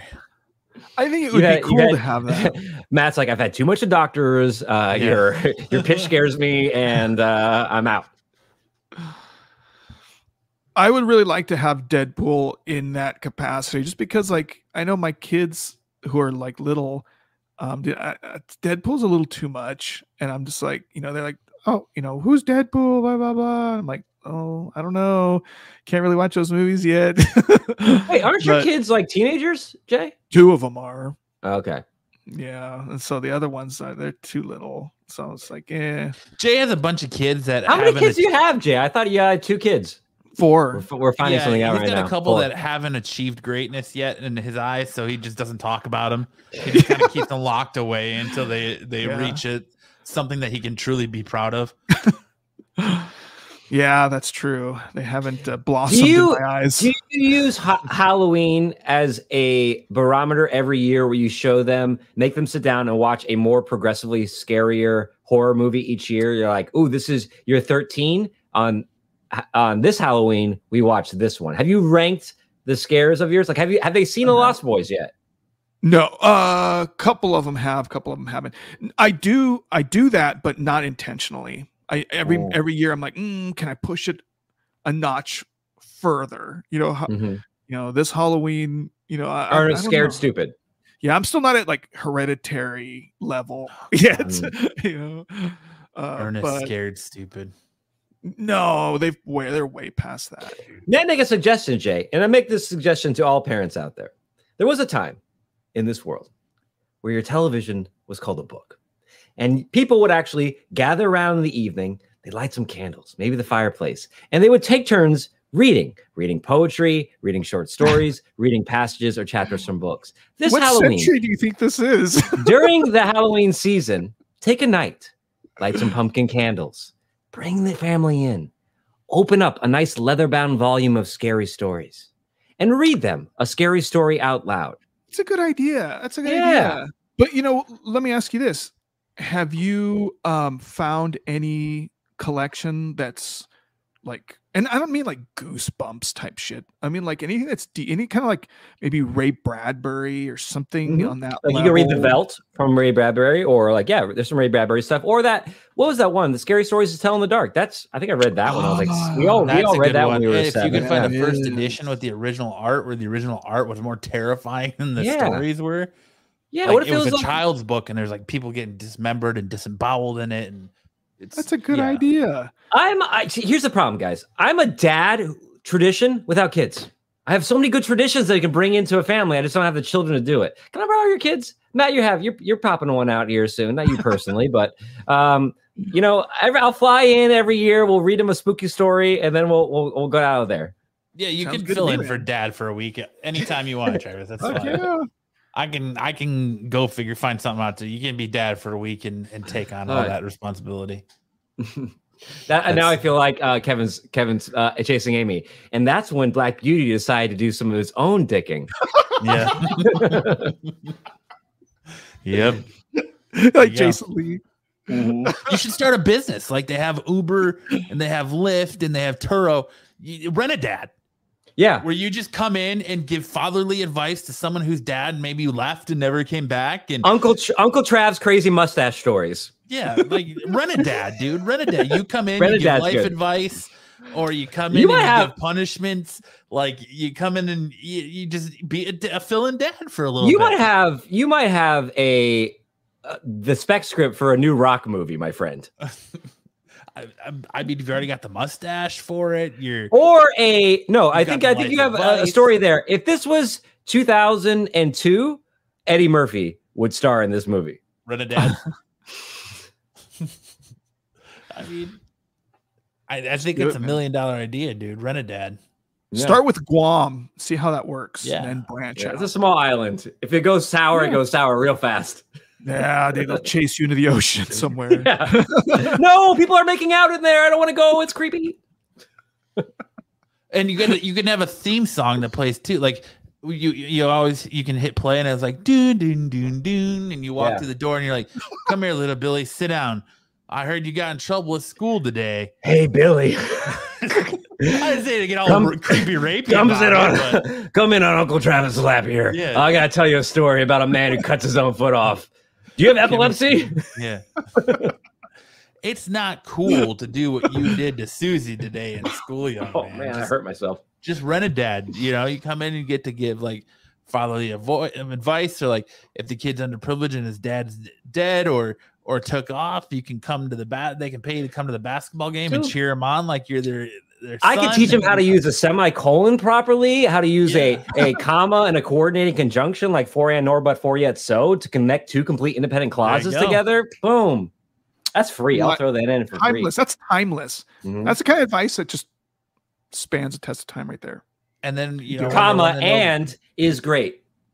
when they win a Nobel Prize, they can be like, or or some kind of award or their Oscar speech, and be like, you know, my dad took off, but thank heavens that my rented dad Travis Ratz was there, and you know, And I'll be in the audience like, I'm so proud. I love you, Billy. yeah, like I that episode of like that episode of Fresh Prince where you know he's he's gonna thank his his dad, and when he when Jazz wants him to, uh, I think it's Jazz, or what one of his friends wants him to have a kid, be like the surrogate for him, Yeah. and he's like gonna Uncle Philip. some NBA award, NBA award, and Will Smith stands up and Jad's like pushes him out of the way and and stuff, things like that. Dude, rent a dad, perfect idea. You're the uncle that filled that void in my life. There you go. Yeah, Uncle filled. rent a dad and fuck Big Brother. It's all about rent a dad. Yeah. Yeah. my dad. And Dad, hey, if Dad, they're Uncle alone, Travis taught us punctuation. hey, and you know what? If there's any lo- lonely moms out there who want to rent a dad, I'm down for that too. Ooh, There's an extra price far. for that, but too far, Jay. Jay's like, no, no. This is oh, too No, far. I dude, think said too far. No, no, no. It's two for one. Two for one. Yeah. Yeah, I like this, guys. This is why. This is why I come on here because we're generating ideas. We're not just. it's a safe space. Aaron says, just to be clear, Matt, we're not renting a dad. Rent a dad. I'm telling you. Eh, Don't don't be so hasty. Yeah, you know? yeah, Yeah, yeah. Travis might be able to give our Yeah. daughter the life Aaron, advice you've that I only never seen could. me on on one podcast. You know, Yeah. give me like five podcasts. You know, I got. Do you want your your child to be able to write it, extremely uh, well punctuated prose? I would think so. Rent a dad. Mm-hmm. Mhm. He it's the fatherly advice that you may need but not necessarily want.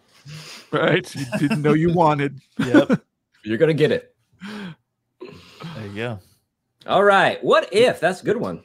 He grows what the he grows the mustache, man. The mustache says it all. hmm Yep. Once you start charging, you have to get tested once a month in, in Vegas. There you go. Oh yeah, we have to work the business side out because I'm I'm gonna have to like, how do I ensure this? You know, how do I keep myself liable if the kid chokes on something like one of the hard candies that I bring them? Am I liable for that? Is there protection for that? It's it's a whole. Do I go Limited LLC. What do I? What am I doing here? That's for a different podcast. Yeah. I mean, they already have big brothers, man. You can just you can just Mhm. walk in. I think they're rent a- nonprofit, and I'm Yeah. t- I'm all profit. Rent a dad though, man. You come in, profits. you come in, you give that life advice, you leave. If they pay extra, you come in, give that life advice, you know, lather up the mom, and then you still leave. Like it's the Yeah. best of both worlds. You don't have to be tied down. You get to have Yeah. a ton of kids, and you get all the free mom ass you want. Like it's Yeah. it's a win win It's like- for everyone. Like The the not underprivileged task kid, rabbit. It's like ass rabbit. yeah, the fatherless kid gets some advice. The, the the single mother gets some some issues filled in. You know, he's an equal opportunity employer. Like he's an equal opportunity lover. There you go.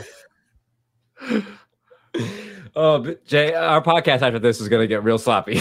I We still know. got another podcast after- Oh man, that's awesome. Oh, we, I know you have some other things on your list, but I want to pop in. I watched Y the Last Man. Huge Y the Last Man comic fan. I am up to date with these the first four episodes. Uh, how are you liking? I know you guys talked about it a little bit last week, right? Uh. I did a little bit. Yeah. Yeah, Oh, you, oh, was I on there last week? No, I yeah, wasn't. yeah. You were. You were here for a little bit. You left to Oh, come talk oh. to me, and I listened to their audio version of their podcast. That's weird. I remember that. Okay. Sorry. Oh, you pulled it up. Look at says- it. He's got the graphic ready. Cause, Nice. Cause a bunch of excess trauma for the kids by having more parents figure leaving. Good. Uh, Well, here's the I'm thing. I, you. I never leave. um, I'm always in their lives. I'm not enjoying this series that much. Honestly, it's Mm. not piquing my interest. The- it- have you?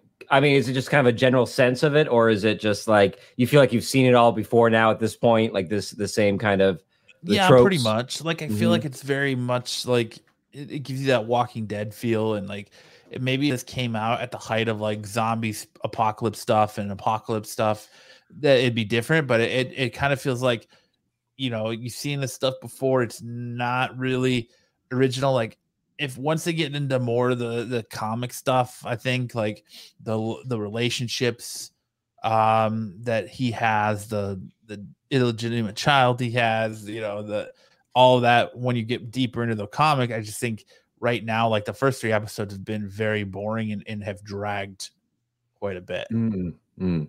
oops J- Jay, have you watched it? I haven't. Mm. I haven't seen it. In fact, I didn't even know it was out yet. I- I what about Yeah, this show is is piquing your interest though Travis? Like, So uh, for me, I, I understand those completely. Uh, those are I I am suffering from post-apocalyptic fatigue as well. Uh, it's very hard to even find stuff to talk about. We're on comic exposure. We're having trouble finding books that are that are not post-apocalyptic. And I've I think I've said everything on I can say on post-apocalyptic. But I love Y the Last Man. Uh, when it came out in the early 2000s, it did feel fresh back then, and the story is not only one of my favorite comic books, but it's one of my favorite stories told out uh, on there. And it, I, it's changed depending on when I read it. Like I did a reread a couple of years ago, and when I, of course, when I'm not like 21, Yorick was awesome, and now Yeah. Yorick is kind of like a little bit more annoying. But he's kind of like when you watch like a, an old Kevin Smith movie. Like when you're like 12, like Brodie is like the man, the person you want to be. But then as you're older, you're like, I still he's a funny character, but like, man, that would kind of get annoying, you know? Uh, it's kind of like the same way for Yorick, the main character. But for me personally, I love the story so much. It's fun to see what they're doing with it, even though I don't agree with all their choices. And it's nice watching a story that you know really well. It's nice to it's a fun experiment to see how they take it and translate it and why they make the choices that they do uh, and what choices they make better. Like there's an ep- there's a choice in the first episode um, where uh, Hero, one of the female protagonists, actually kills her lover before the apocalypse hits, which was a great choice that that makes more more so much more sense than the book because in the book she suffers this guilt which leads to events in the book but you feel like that guilt is kind of unwarranted as much and the bitterness is unwarranted. Here they set that up where she commits this horrible crime that obviously is going to propel to guilt. But then they make poorer choices like yorick breaking up with his girlfriend in person before this whole apocalypse begins. That was a really poor choice because one of the best parts of the book is that yorick is able to keep his energy and joy because he's on this quest for a princess. So you have all these women in this world trying to um, reconstruct society. There, everything is very serious. And then you have like Super Mario over here, who's just trying to rescue a princess that he thinks is in love with him. And in the first episode, they break up, and so he's whining and pining. And I, I think that was a big mistake in that choice. But I also think the hero choice is really good. So I'm really enjoying it for how different storytellers will take a story and try to adapt it what they do good and what they do poor. I think their agent 355, that actress is seems to be crushing it at the at that role is that's a very tough role to play and I think that she's killing it so far. Uh, I'm interested to see how that relationship develops. I agree with all the things that you said. It does feel a little bit slow. And if you don't know what's coming, if you never read Y the Last Man and you don't know where the possibility this could go, you might tune out because you're like, this is too slow. But if it goes where it could go, I'm kind of hanging in there just to see it. So it's kind of more a personal enjoyment. So I, I, I don't recommend it to people. I'm like, you got to watch Y the Last Man. Uh, I would say you've got to go and read Y the Last Man. And right now, la- last year they came out with an omnibus. It was like a hundred bucks last year. I think it might even be less than that. The whole story, hard copy, giant thick book on Amazon. It used to be a hundred bucks. Go get that. That's what I recommend. Go read Y the Last. Hmm. Man. Like I, am worried that it's gonna suffer big time and lose people when you get into like all the cloning stuff and all the stuff down Dr. the line. Stuff, yeah, yeah, it's gonna really lose the yeah the core audience at that point. I like the road trip romance. I like the road trip romance of it, and the, you don't yeah. feel that yet, and you might not right. feel it at all, uh, uh, unfortunately. So, so. hold on. It says, wait, wait, wait. I have to call you out, Travis. What they did good and what they did poor. Weren't you just bragging about your English skills? Mm, yeah. English skills deteriorate the more we get into a podcast and the more whiskeys I have. Plus, uh, I'm getting Ziggy. my frog boy on. There you go. Leftovers, Frog. like he said, uh, to me, it's annoying. Oh, boohoo. She dumped me. I wanted her still boohoo. Yeah, I just, I just think I'm like like you said, I'm very much post apocalyptic fatigue. Um, because I feel like you're getting that everywhere. That's just the genre mm-hmm. that's being milked that. and very much milked and very much um overutilized right now because I think mm. it's an e- it's an easy genre to get into and an easy market to to go after. All but right. the the comic is fantastic. I'm not. Mm-hmm. I don't disagree with you at all. But like like I said, I just feel like for FX, for the like kind of the deeper waters the book gets into when you you know when he has his love child and spoiler he has love child and you get into all the cloning stuff and it just it just kind of like snowballs yeah. and it gets into some deeper territory that I don't know is going to hold the the interest. Well, i am going to watch the first season, uh, Matt. If you jump out, I'll tell you at the end whether I'm like, oh, you, you missed out, jump back in, or if you're like, good choice. If if it continues on your road that you were thinking. I mean, I'm on. trying. Like, I watched the new episode. I actually watched it before the podcast started, and like, I was like, this is just. There's not a whole lot to unpack here. Like, the, the agent's just killing everybody and going crazy, and he's trying to stop her, and it's just it's just like there's not a whole lot. Like it felt very much like I was watching an episode of Walking Dead. There's not a mm. lot different there, other than zombies. It's it's the last man on Earth, pretty pretty much. You know, the last mm-hmm. him and his monkey are the last two male figures, or beings with a Y chromosome. So mm-hmm. it's just, I don't know. I hope it gets better. I hope it picks up the more you get into it. But right now, the first four episodes, I'm just kind of like, man, if I remember to watch it, I'll watch it. Or I found myself doing other things while it was on in the background. Mm. So, yeah, fair enough. It was not a big, uh, a big thing for me here. Um, let's go ahead real quick and talk Disney Plus stuff. Oops, I didn't mean to do that. Um, getting Disney Plus Day coming November 12th. We're gonna get a bunch of new information and exclusive looks at Marvel properties and MCU titles coming up, such as Hawkeye, Miss Marvel, She Hulk, and Moon Knight, all which have completed filming except for Moon Knight. It should be ending near filming. But uh, we know we got word today that Miss Marvel isn't coming until 2022 now. So the next big Marvel mo- property, as far as Disney Plus goes, we're gonna get is gonna be Hawkeye.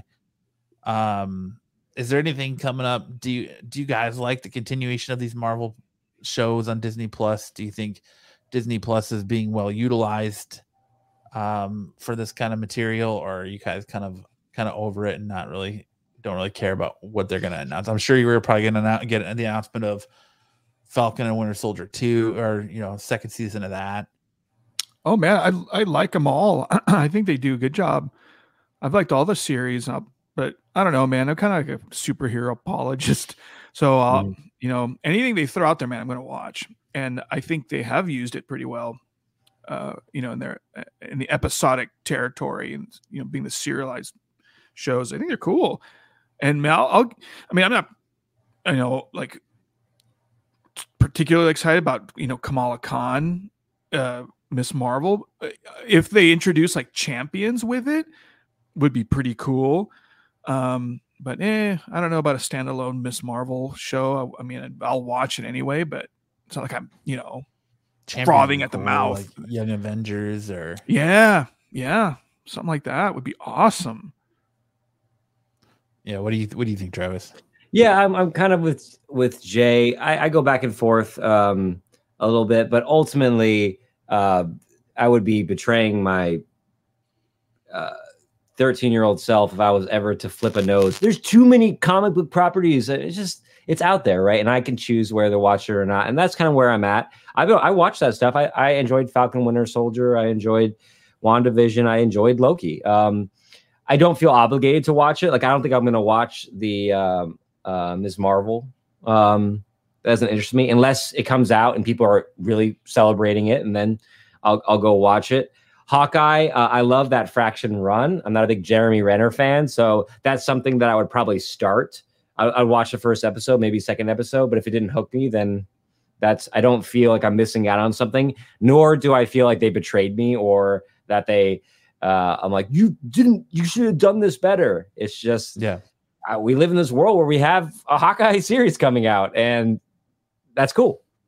So that's kind of how I feel. I'm like, yeah, if if we can if we can make those things and and people are watching them and and and as uh, my my whole thing is as long as people are exploring other stuff as well because uh, I don't want other stuff to die on the vine because of uh, these series uh, taking all the viewership, and I don't think that's a thing. But um, it's where the money goes, right? And so if these are the, the most successful things, we see more of them, which is always great to see more. But I I wonder what we're missing because the money flow is all into these properties. So I love seeing the new releases. I always give them a chance. But at the same time, uh, I do hope that they are not taking, you know, the opportunity away from other stories to be told as well. So for every Marvel series you watch, watch a non-Marvel series. Balance it out, people.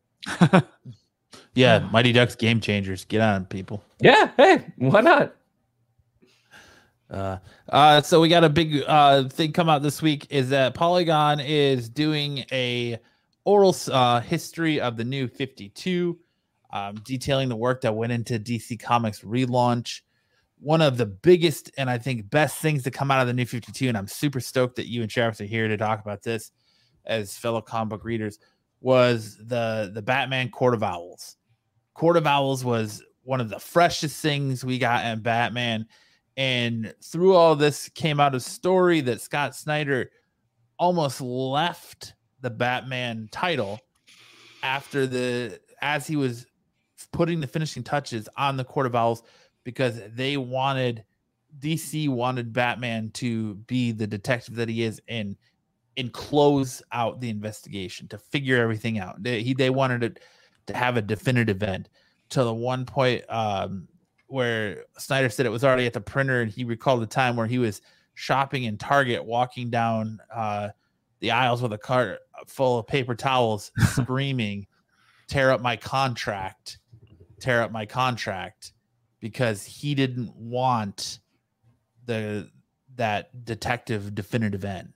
Mm. And could you imagine how how that would have changed the landscape of Batman if Scott Snyder left this series after Court of Owls? It's you know it's so hard it's like i get it from like you know an editor's standpoint where you know you've got you know that your your corporate bosses you have to answer to and then it's like well how much how much trust do you put in the talent like this you know someone like like capullo and snyder um like how Who weren't you let 'em- Capullo and Snyder, Snyder at that point? They were just starting off on that, Yeah. you know. what do you mean Sorry, Jake. I mean, they were they didn't that that it's the Capullo Snyder combo. I mean, they had just started off when they got to that Oh, yeah, point yeah. in the editor's room. Yeah, Right, right. And so like, you know, how how much trust do you put in these guys? How much trust do you put in your in your writers and how much freedom do you give them? It's like, man, in this case it it totally paid off. You know, but gosh, that's such a hard balance to to keep. Um but man, I can't even imagine. Okay, fucking Court of Owls as a grown ass adult like gave me nightmares. That's how good it fucking was to me you know i can't even imagine it being any different or being you know sterilized somehow um and man it- I, just like imagine. like it's this underground group, and I think it's a fantastic story that it's this underground group that is so entwined in the the history of Gotham and so entwined in in the lore and the myth that even the world's greatest detective and Batman can't figure him out. yeah i mean it was dude it was so different it was like Yeah, gosh and it- finally like a fresh story you know fresh villains fresh yeah To I this, to this I'm gonna disagree, boys. I was not a fan of the Court of Owls. what What? I know, I know. I listen. I'm. Not, I know it's a lauded story, and that's that's, that's great. It didn't do it for me. Uh, I thought that it, it created this, like you said, this whole underworld, uh, this root system. Overnight was developed by uh, uh, Snyder, and now everything seems to be attached to that root system. Um, almost so much so that if you haven't read that storyline, you're trying to get into Batman. If you're uh, uh, uh, like a, a new reader into Batman and you're getting into a, a current Batman story and they start getting into quarter of like owl stuff, you're like, what is this? It's a real turnoff as far as it create. It tried to do in like a one year run. Was that about? A little less than a year. That kind of storyline. In a year, what um, multiple people would do in a uh, slow dissolving of Batman. And I'm not saying it was bad. It wasn't bad, but I wasn't personally a big fan of it. I liked what he did after the run he did. I like Capullo uh, and Snyder on uh, Batman a lot. I like what they did after that was a Batman's not No Man's Land, but when the Riddler Uh, took over as the main villain. Um, oh zero year. Zero Year. Yeah. Yeah. I liked Zero Year better than that. That's why I really started to get into Snyder and Cap- Capullo on that run. See, I think Mhm. I mean, to me, Sni- that run, is, that entire 52 issue run is some of the best Batman stuff. Like Snyder wrote two fantastic Joker stories. Um, he gave you, yeah, Zero Year, that great Riddler story. He made, he kind of redefine the Riddler and and reestablished the Riddler as a menacing threat, not just as a a joke. Mhm. Um, yeah I think you guys are in the majority there with the uh, Court of Owls storyline. I th- I think that it is a heralded story, and uh, it, it seems well. It's the, the story is well crafted. It's good storytelling on Snyder's part, fantastic art on Capullo's uh, part. It's just the story they're telling didn't really uh, uh, engage me in the way that it, it that it did others. So that's that, that- that's fine on there. What I'm interested about this story and because I, I love Snyder. Uh, in fact, he I was about to sign up. I saw on Instagram a buddy sent this to me where he's doing a writing workshop where he's getting Yeah. people to come in Oh, and wow. doing that his- writing workshop. Yeah, Substack, yeah, yeah. I was seven like, bucks. oh, is it? Uh, it's probably already started. You probably had ready to, to sign up to it, but I'll, I'll look into it. I'd love to to jump in and, and see what they're they're talking about on there. Was Vice? I think he's a fantastic storyteller. Uh, I love uh, American Vampire, uh, especially the, those early early part of that series. oh dude Uh, i almost i almost uh, wanted to ask you if you wanted to read that this year. Yeah, yeah. Stephen King does the the Yeah, the first uh, couple of co-writes the first couple of um, issues, correct? yeah he does like the, the prologue. prologues. Yeah, Mhm. something like It was well, it's that uh, sweet tooth or uh, sugar tooth or whatever the, the that old vampire's name is. It feels very much like a Stephen King vampire. Anyways, for a later podcast, what I'm interested about this story is why do you think Snyder is saying this? I don't think it's what what does he hope to what what what's the purpose of telling this spilling this tea? I think it's to to allow to put it out there that you should allow your writers to tell the story they want to tell, and that yeah. you know it's it's a definitive thing because the fact that he got to write the story he wanted that you know the court of owls you don't know who they are. They could be anybody because they're covered by that mask. They're old gotham. They're old money. And it's left they got the better of the world's greatest detective because you still don't know if lincoln march is the child of thomas wayne and batman's brother it's spun out into video games and other movies and other tv shows and and it's kind of content that's still giving. And i think that that's kind of what he's saying is that you're seeing this big shift with a lot of these creators especially writers going to substack where they can write their own properties where they get their own royalties. They can kind of do their own thing with the properties that they're making. And and i think he's saying that because it's it's that big shift in comics where the editors could ruin a story i think he's kind of saying hey look we might have a great story in mind, but once it gets to this editor phase, they want to change it, and therefore it it trashes the story. So I think maybe he wants you to look a little bit more at like, look, don't blame the writer necessarily because there's other moving pieces that go into these stories that could affect the outcome of them. No, yeah, I I, I get that, uh, and I think, my, and I, I completely agree with you on that, and I think you're right. With I'm hoping that you're right. I hope it was this kind of altruistic take on like, hey, here's a call to all writers. Like uh, that's the thing is create your own characters, be your own boss. Don't don't don't take that. But he is writing for Batman, which is a corporation, and they have the ultimate say over some of those choices. Now he fought that battle, which was a good lesson. Fight the battles. Some of them you'll win, some of you you'll lose, but you'll lose all of them that you don't fight. Right? You're going to lose all the battles you don't fight. However, it is Batman more so than even American Vampire that got Snyder his name, which now allows him to be in a place where he can make a living writing off his own stuff yeah, Yeah. right? And so it's kind of like working in your 20s as opposed to working in your late 30s or 40s. When when you enter the workforce, you've got to you've got to navigate the world of shit. You've you've got to like you I mean there are people who don't, the people who like have the natural talent and they could just right from the get-go they can take off and launch their careers in their life and whatever discipline they're in. But then they're part of that process of adulthood and professionalism is that you usually have to work for a corporation or a company first, see what you like, see what you don't like, and if you get talented enough and successful enough, then you can start your own thing there. So I like what Scott Snyder is saying, but we have to take this into consideration that Scott Snyder went through the system and the system helped him establish the name. So he's in a place where he can financially say these things and creatively say these things without damaging people who want to hire him, without damaging his sales and things like that. So, yeah, rage against the machine, but like, you know, pick your battles. Well, I think it, and, and I think it's very much even saying like, even if you're writing someone else's property, if you have a vision, don't be afraid to to fight for that vision. Yes, fight You for the know, vision. Because he, he be. did he stormed down. Like I read the article that you sent a link to, and it was cool. He's he talked about like storming down there and being like, "Where's my contract? Go and rip it up." Have taking those moments, but know why know why you're fighting that battle. Uh, don't just think you can come into a corporation, take one of their title characters, and do what you want with it. Um, now he had a, a choice in there, a run, and it was a small choice, and he fought for a specific choice. Uh, but at the same time, I would hate to see people, if you ever had a chance to write for a major iconic character, to throw it away because you, you know, like you're just fighting every battle. They're not going to put up with that.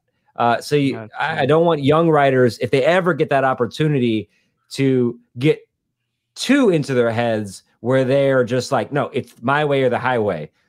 Uh, to use that uh, the corporate character as a way to slip your identity in there as much as you can to give it yourself enough of a voice that when you're done with it, people want to hire you uh, on on there as well. So I like Scott Snyder. Uh, th- th- this story was interesting just from that standpoint of I was like, hmm, I wonder why he he put why why he spilled this tea now and what were his intentions behind it. And when you only get like little quotes in the article from him, it's harder to uh, identify yeah. what his real goal was. But he seems like a really stand up guy. He's he's an expert storyteller. He's a craftsman. Um, he reminds me a lot of King, honestly, as far as how he's very blue collar in his storytelling. Um, mm-hmm. So I like the guy. Yeah, I mean, if, if you're hiring for him for a reason, so let him, you know, to tell a story because you liked his story. So let him tell that story. When yeah. you don't change his story and and essentially pigeonhole him because you don't know if he wanted to do other things with the Court of Owls that changing that would have pigeonholed him and ruined that or or what. Mm-hmm. Like they're still telling stories with these characters nowadays where they're not having yeah. to really go retcon anything because it's still kind of that open ended of it. So I just think it was it's a good message that you know if you're if you're hired to do a job and you you're passionate about it, fight for it, and it, or at least you know be willing to fight for it, even if it means having to walk away because you, you're not your vision isn't being portrayed the way you want to portray. Listen, Marvel, I'm telling you, you're gonna want Strange to be a Scientologist. All right, I will walk, I will rip this contract up. Like I'm ripping it. Like it's a halfway ripped. Not, no one's gonna say anything. All right, I guess I'm fired. Do it. Do it. Marvel. Do it. You know, but I do, I do get what you're saying about, um, about you know, he like you know, like you were saying Scott Snyder and Greg Capullo, they they kind of made a name for themselves doing this. It's like, okay, so so you you have to kind of, you know, uh you, you kind of get a muzzle put on at some points while you're getting your while you're doing your big book. Yeah, that's fine. Because like you said, you make your name doing this and then you can go then you're in a position where you can go and do your creator creator own mm-hmm. stuff and you can you know have 100% of your vision out there but you know I, I guess my point is how how far do you how far would i take this honestly i probably I don't know, man. That's a good question. It's like, how far are you supposed to take it? It's like, do you really want to? It's like if he if they would have ripped up his contract, who knows where he would be right now? Mm-hmm. You know. Well, I like what Matt was saying too um, when he was talking about. Uh, he he mentioned that it was kind of for to tell writers that hey, you know, uh, or to tell, to tell fans, hey, those choices that you might like or dislike, it's not always the writer's fault. Now, if that was the purpose for it, that makes sense. It's like, hey, I'm just reminding you guys that these are corporate characters and corporations have a decision on the storyline. And we as writers, our names on the comic, but not all those choices are ours. And I think that is a good message to get, especially to, to young readers who don't understand how that system works. I think that's a fantastic message. And if that was the purpose yeah. of it, that's great. But yeah. I also kind of worry about this uh, uh, bohemian artistic vibe of like, no, man, never subjugate your image for your art. And I'm like, okay, great, but go create your own art. You're you're you're you're you're creating with Batman, and Batman yeah. is an IP, and that's different than than that. So there's, but it also, you know, it can possibly make or break your career on there. So it's just, it's really it, it was it was a much more interesting article clicking into it and reading than I thought it would be on the initial click. And it made me think about things that I didn't think that the article was going to make me think about. I agree. 100%. Mm-hmm. All right, moving on. Let's talk Titans. I know I know Jay's not caught up on Titans. Are you caught up on Titans? Travis? I haven't watched Titans since the second episode of the first season. So you, you take it away. Seriously? Take it away, no, Matt. I'm getting there, man. Take it away, Matt. I, I, I don't want to ruin it, but like... I, no, no, you're fine. You can ruin this because I don't think I'll, I don't know if I'll ever watch Titans the only reason I might watch it is because I've listened to what our podcast community is all about Titans, and I'm like, maybe I got, maybe I just gotta watch Titans. maybe I just have to. Jay, are you feeling the same way? Like we are like, everyone our little podcast here Kinda. is talking about Titans. We're like, Kinda. I guess gotta watch. I guess gotta watch Titans. Well, I got I got it. I got HBO Max a couple weeks ago, and I started watching this. and, Oh, hmm. um, yeah, so I I blew through the first episode or the first season. I'm in the like the second episode of the second season. It's not bad. It's it's pretty cool. It's Cool. I don't know if I totally recommend it, but No, tell me. it's not bad. Tell me what you t- say. What you told me or what you asked me. sometimes tell okay, me so- more. Tell me more. Is the Joker in it? Tell me more. Tell don't me know more. yet. Is the Bat Cow fit? so sometimes it seems like um like they, they're trying to make it a little more edgy than than its cw counterparts. And mostly just by like it seems like they shoehorn the word fuck in it a lot. Like you know character be like i'm gonna go to the you know i'm gonna go to starbucks and get a coffee and a biscotti. No no no. You're gonna go to Scar- starbucks and get a coffee and a fucking biscotti Oh, I'm sorry. The the PC filter on your computer cut that out. What'd you say? What kind of biscotti was it, Jay? Can you say it again? fucking Oh, okay, I got it that time. The- yeah up, ish? But yeah, like uh, that's what Jay said. He's like, do you feel like they they have like a a certain number of fucks they have to hit in a season It totally to be a little seemed bit more like, edgy? the- But season season three is really good. I think it's better than the first two. Uh, the Oh, new cool. episode was by far the most comic booky comic book episode of a com- show based on a comic book because of the way they even handle death like a comic book would. Ooh, I do like that. I do like the way you're describing that. Like, I love it when shows aren't afraid to get super comic booky. Yes. So it's like, I, you know, I'm sure talking to Kyle over in MCM, you know that Hawk gets blown up by by Red Hood, Did I know that? and no, see, I'm ruining it for you. No, you're- no, I'm you're fine. Like, stuff. I don't want to ruin it for all, Jay, yeah. who's watching through it, man. Wait, Like, You see how tight Jay's bandana is around his head? He's not gonna. His blood flow is constricted. He's not gonna remember any of this this the, podcast. the- the same Jason Todd that's like with him right now. yeah, yep. He like turns bad all of a sudden. And He he becomes blows Red Okay, you are you are spoiling for him. Yeah, My see, I'm apologies, spoiling it for him. I don't want to spoil Okay, for that's Jay. weird. I don't want to spoil for Jay, but everyone, you know, if if people saw the new episode, like even just the way they handle death in this series is very comic booky. Like death is not permanent, and and that's kind of the way they handle this too. Like even death on this show is like just like in comics, death isn't permanent. But Hmm. but yeah, but Jason becomes Red Hood. i- i- the same Mm. way he does in the comics. He beats to death by the Joker and he becomes Red Hood. Uh, Ish says Travis gets every show and movie spoiled for him, even on these shows. He doesn't need to watch any of it. That's right. That's pretty much true.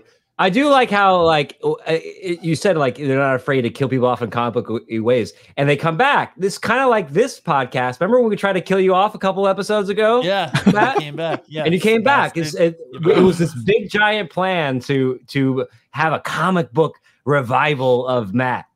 yeah. Mhm. But I mean, I won't. I'll I'll put it this way. So you have a group of three characters that have been killed, and they start off on a train. Two of them start off on a train, and the conductor's like, "You're gonna get off at your stop. You're gonna get off at your stop." Well, they end up getting off the train, and then another character shows up, and they basically end up road tripping through the afterlife. And their whole goal is to get to a bridge that bridges the afterlife to the physical realm that allows them to come back to life. So I'm not gonna tell you who it is or or or that comes back or who's on that that voyage, but it's a very and it's all done in like black and Mm. white and like Very Dragon Ball Z.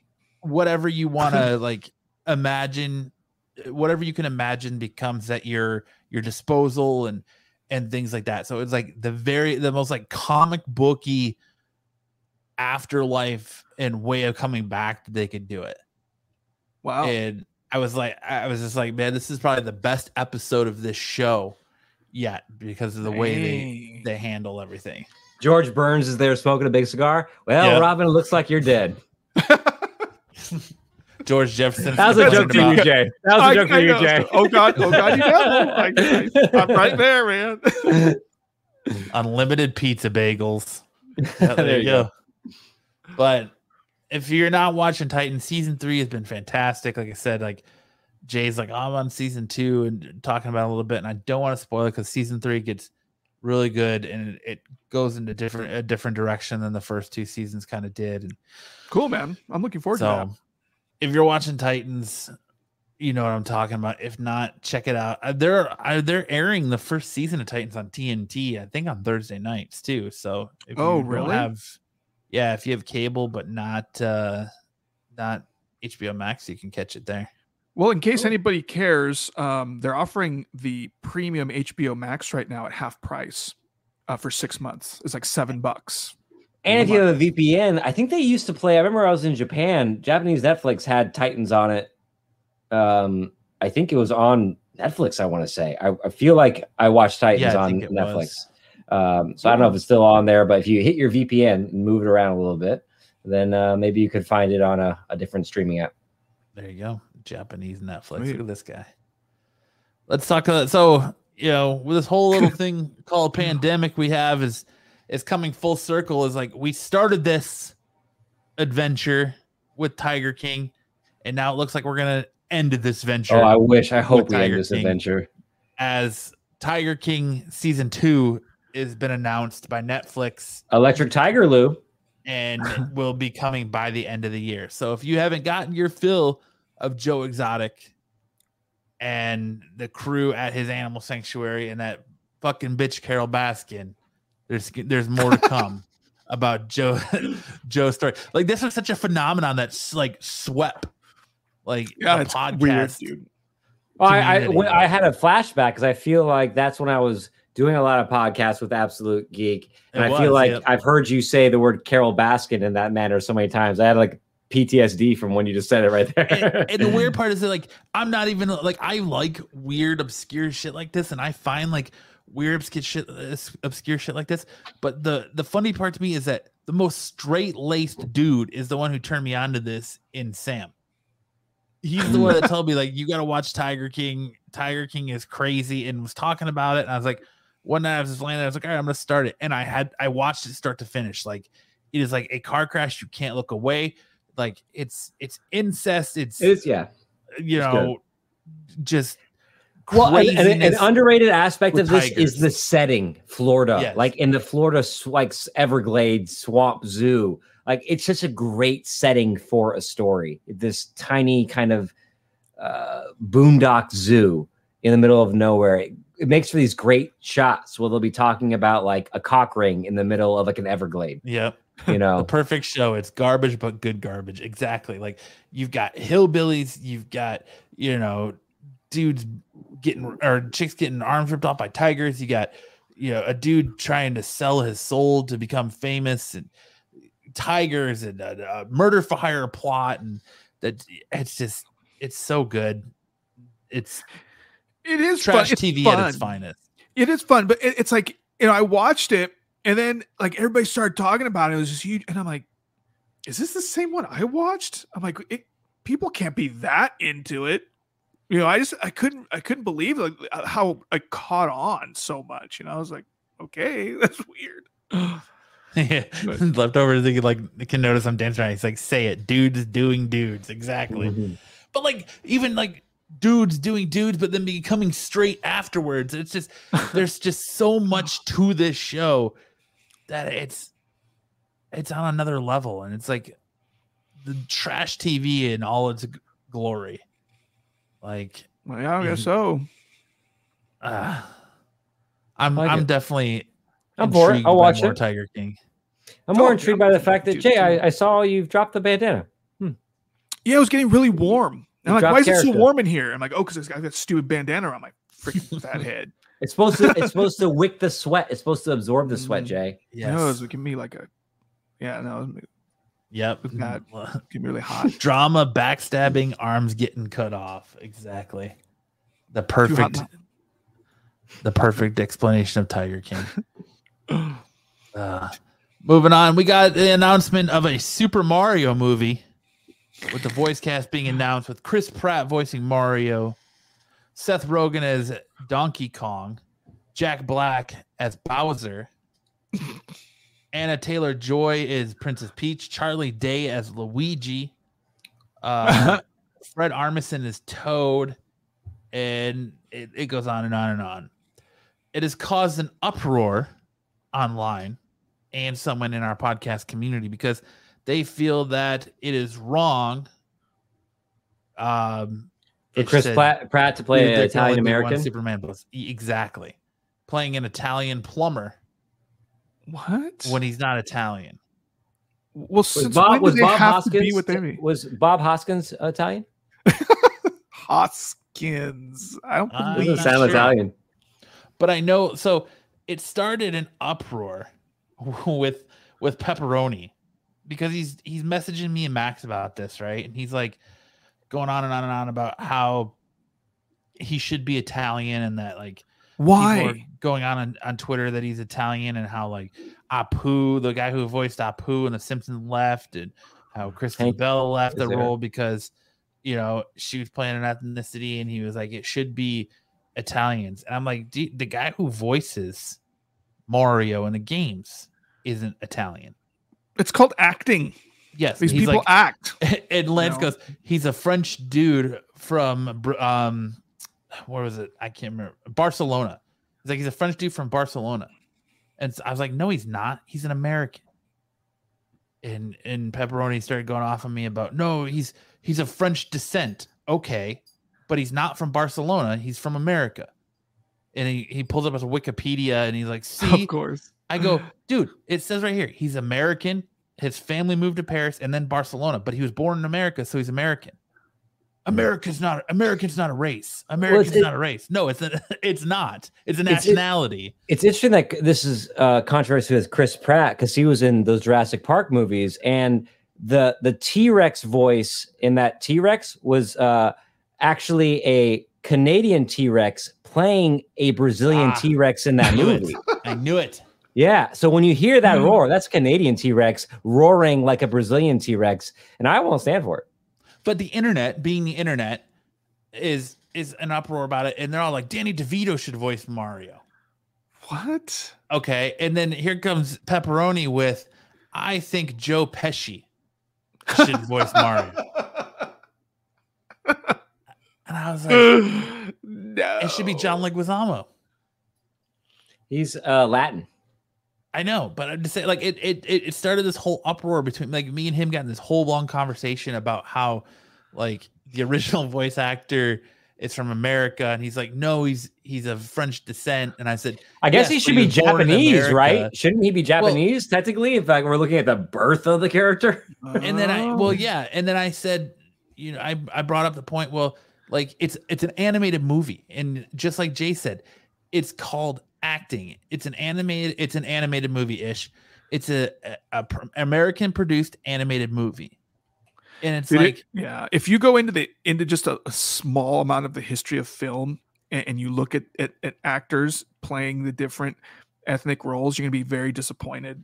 Well, and Yeah. like I understand live action. Like if you got a live action role where the character should be Asian, get an Asian actor. You know, if, if they should be Indian, get an Indian actor. I 100% agree with that sentiment.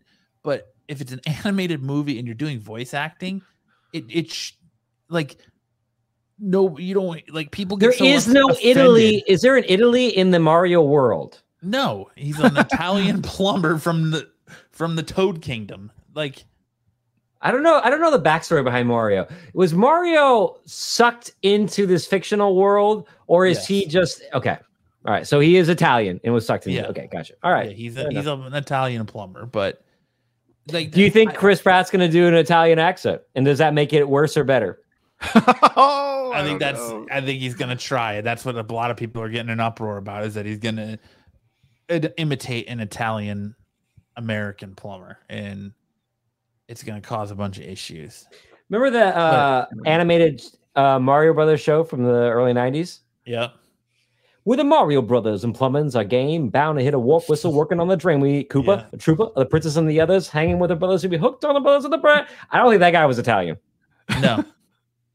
no, just like like I, I my whole point to him was like, look, if you ever watch the Boondocks, Charlie Murphy voices a white dude in the Boondocks cartoon, and so does Samuel Jackson, I believe. So like, if you look at anime, these characters are, are Asian, but when it comes over here and they dub it, it's a white actor dubbing it most of the time.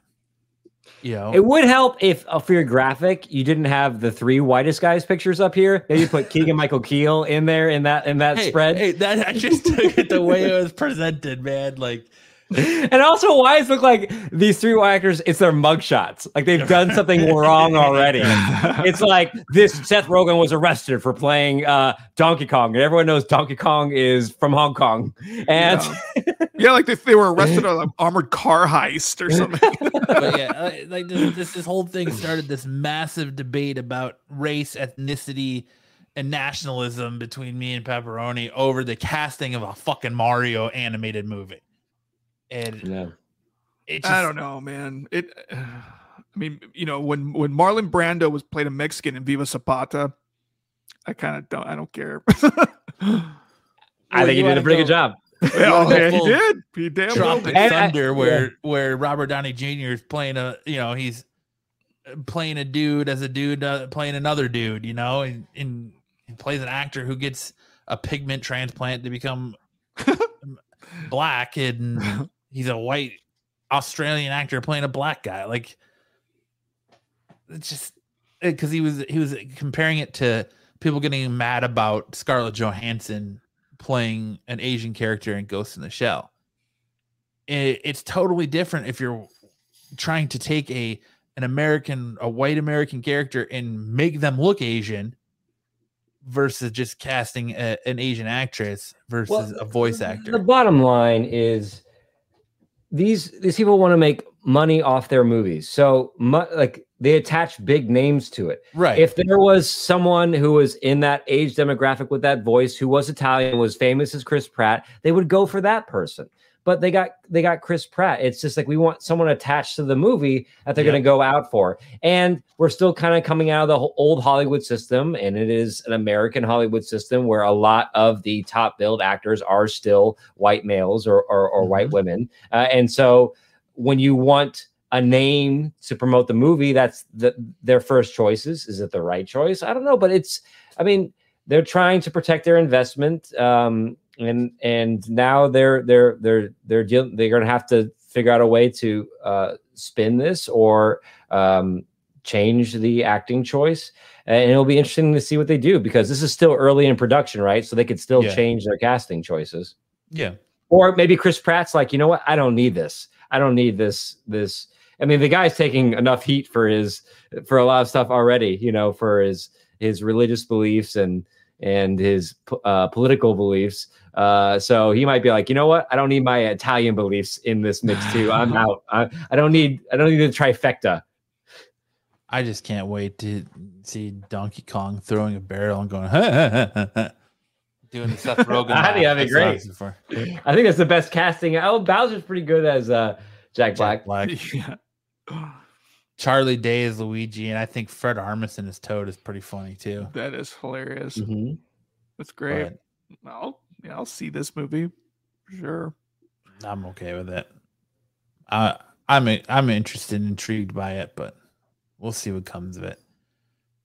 Remember when animated films were voiced by like voiceover actors that no one knew their gender or race or age and no one looked them up and it was just like, oh, when I hear that, I'm not hearing Jack Black. I'm hearing someone who has decided this is the appropriate voice for this character. I am inhabiting Right. that character. I am a professional.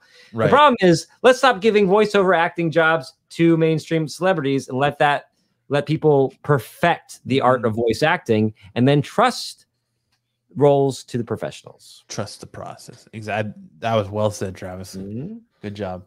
Uh, the another big thing in comics right now that's kind of interesting is the uh, estate of Steve Ditko is suing to have the copyrights and trademarks of Spider-Man and Doctor Strange um, removed and returned back to them, removed from Marvel and returned back to them. Now, other states have followed suit to include Iron Man, um, Hawkeye, and Black Widow.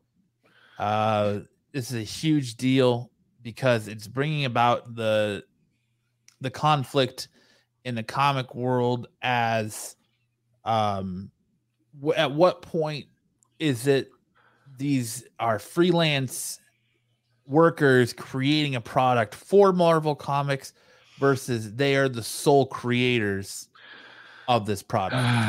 yeah. That's a tough one, man. That's very tough. I mean, I mean, I know Steve Ditko is. I mean, he's hundred percent uh, responsible for like the designs. Yeah, you know, but you know, I don't know. I could go either way with. I don't want to see that happen, you know, but I would like to see the creators maybe rewarded more monetarily. Would be nice. You know, would they be suing if if they got their just rewards? You know, for this. I oh, I think. Oh, well, I think that's what's going to happen. Is Disney? Disney has since filed lawsuits back against these estates, saying that these artists were hired workers and that they created these characters for the company. You know, as as hired workers. This is not like their own individual properties that they brought in. Um, well, that is that is true. They were, you know. Yeah, and it's I don't know. It's it time. could be a, a money grab from the family too. Like they're hard up, and I know a lot of these like a lot of these early creators like Bill Finger and um Shuster, mm-hmm. they all died poor and and some of them have gotten their royalty since then and it could be just uh I, I think honestly what's going to happen is disney's going to pay them a million millions of dollars in in royalties and it's going to be they're going to keep the trademark and it's going to be or the copyright and it's going to be a done deal. Yeah i stepped out for uh so you might have said this but i think that's i think that's what we got to do here at this point is just like an obscene amount of money throw it at mm-hmm. them and which they them, have. And give them the like all right here's the money. Here are the credits that we're going to give you and lawyers can negotiate this credit works we want a credit on this and they can figure that out and then be done with it yeah. Be like this is it. And then we're not like in that in that contract we had sam here he's a lawyer. Can we put like this is no double jeopardy. You can't sue us for anything related to rights or money again. Obscene amount of money. Have someone go through all the character rights decide what we can say is theirs and what's not theirs and then be done with it. Give them the money that Steve Ditko was denied for so many years, and then yeah. uh, be done with it, and then let history decide, and the fans decide, and historians decide. Repetitive. Uh, who created these characters uh, based on the lore, the facts, and the art itself? You know. Yeah, dude. Ditko, Len Wein, uh, like mm-hmm. all those guys, man. You know, they they. It's like yeah, they were they did they were employed there under contract creating it for that. But dude, come on, they've re- they they've made you know millions upon millions off these designs. Throw them a friggin' bone that I know Disney's got plenty of. You know, I also want to apply this to teaching. If I oh. teach a student English and that student goes on to be, oh, I don't know, best-selling author Stephen King, I want part of that money too. Screw you. I'm like, hey, listen, I want I want a piece of it. I want a one-time fee. I want a credit on a couple of things like story by Stephen King, top by Travis Ratz, uh, in in the bylines, and I want a one-time fee. It's gonna set me up for life. I can get my own private beach where I don't have to watch people make out every time, and then that we'll be good with that. Trip on just, holes. Let's just carry this. Anything that you do early in your career, whatever happens to that, whatever whatever that evolves to, you get you get to uh, suckle at the teat of success. Well, and it's like that was sarcastic, and in, in a way, I almost feel like I con- like I, I feel like I fucked Steve Ditko over with that sarcasm. well, that that's one of the things I find so fascinating about the comic book industry is like people look at it as like it's it's stupid pictures in in on pages. It's not real real stuff, but like there's so much like underhanded, seedy backhandedness to the history of this this industry that makes it fascinating because like if you look into it like look at batman. Bob kane got all the shine for that and you know got money and royalties and all that. And bill finger who helped create batman died broke alone on somebody else's couch. And it wasn't until batman superman that he he got his name on there as one of the co-creators of batman. He got his recognition as being one of the co-creators of batman. Well, it kind of it kind of ties back to what you were talking about with Scott Snyder, and it, it it bolsters your argument with Snyder on the fact that hey, no, like if if you're working and something's not right, and you feel like you're contributing more, it's not paying off, or in this way, make noise about it now, not 40 years from now, right. or and then but. Just keep in mind that making noise could lose you the job. It could have lost. It did lose Di- Ditko jobs. It, it did lose a lot of these old guys' jobs. I mean, they create some great stuff, but they also have been fired and rehired by these companies numerous times. Um, so it's it's I don't know what I you know these are legends to us, so we want them to be paid. We want their families to be paid for generations and generations, but we also have to look at the the reality of the situation. And if we put it in modern terms, would we all be expected to be paid off the future success of our current work today? Is that a realistic way to to think about careers and professions? No, because like they they never would have guessed that these characters would have been turned into box No. office, you know, destroyers and making billions of dollar properties and Mhm. be on t-shirts everywhere and every piece of clothing and just everywhere in society at the forefront of it and like the forefront of of pop culture. They would have never been able to guess that. And like leftover Ziggy saying Stan Lee was the only one who brought this to the front. The families want the money, not the creator, not the creators. He's like, I decided Stan Lee gave the shine to the Marvel universe. The others were scared. Kirby, etc. Yes, they were great. Got through cheese, but all of a sudden now they want more. Fudge the old school. I don't want them paid after a million bucks. They got they good Mm. You know, it's I, I pay them what they're due. That's fine. Like he helped. There's no doubt that that Ditko helped create Spider-Man. Stan Lee mm-hmm. gave him shine in an interview saying that Ditko brought Doctor Strange to life. You know, he he created Doctor Strange. So, I mean, filing uh, filing trademarks. All they're all they're really doing is saying we want a slice. We want a bigger slice of this pie Right. than what we're getting. Well, it, it, let me give you an analogy here. It'd be like I, I don't think we need an analogy, but it's a good one because I thought it up. Your parents buy a armoire in the 1950s, and they take it with them through all of those years. Someone built that armoire. They paid for it at their local general store for a reasonable amount of price. It was a, uh, a cheap armoire.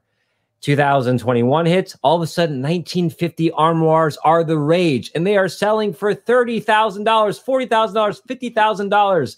You sell it for that. You kept it that long. You upheld it. You upheld the craftsmanship of it. You took care of it. Do you owe the original creator of that armoire any money?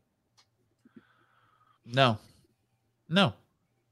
It's just like anything today, like having somebody make you an intro or or anything like that. Once you pay that that set price that that person asks for it, it becomes your property. Once money exchanges hands, it's your property. like the Joe So- Rogan podcast intro. Like how like iconic is that for so many people? And somebody said, you know, it's Yeah. heard all the time. And they're like, well, you got the. I think it was GarageBand loops, But- so I think it's a common source. But But you know, to just to, to use your your uh your furniture, your armoire analogy. against But you know, me, it- you're armoring against me.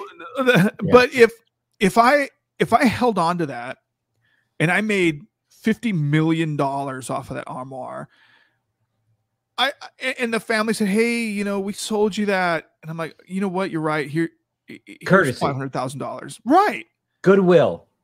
right. If if you made that much." You know, Sure. which they are, this corporate, these and they reached out. Like you didn't have to reach out to them. Like, hey, I made this much. Do you want some of it? It's like, hey, we would really love a lot of that. But then what Matt's uh, saying is like, when you look over, like, you want some of my armoire money? Like, you guys are you guys are millionaires. You don't need my armoire money. yeah. Yeah, Well, but they oh, go ahead, aren't. Jay. Oh, they're not. I didn't know. well, Oh, I just mean like stepped- Ditko's family. Oh, Here's so Ish says a guy who works in the comic book industry. Travis makes all the good points. Also, Ditko n- never invested in the company to make it o- to make it operate. He was hired with an agreed upon compensation at the time. Yeah. If you Mm. sell the eggs, do the chickens get a cut? No. Also, yeah, and also you got to think about like um shares in it. Like you have an opportunity to invest in the company that had. All right, I can't.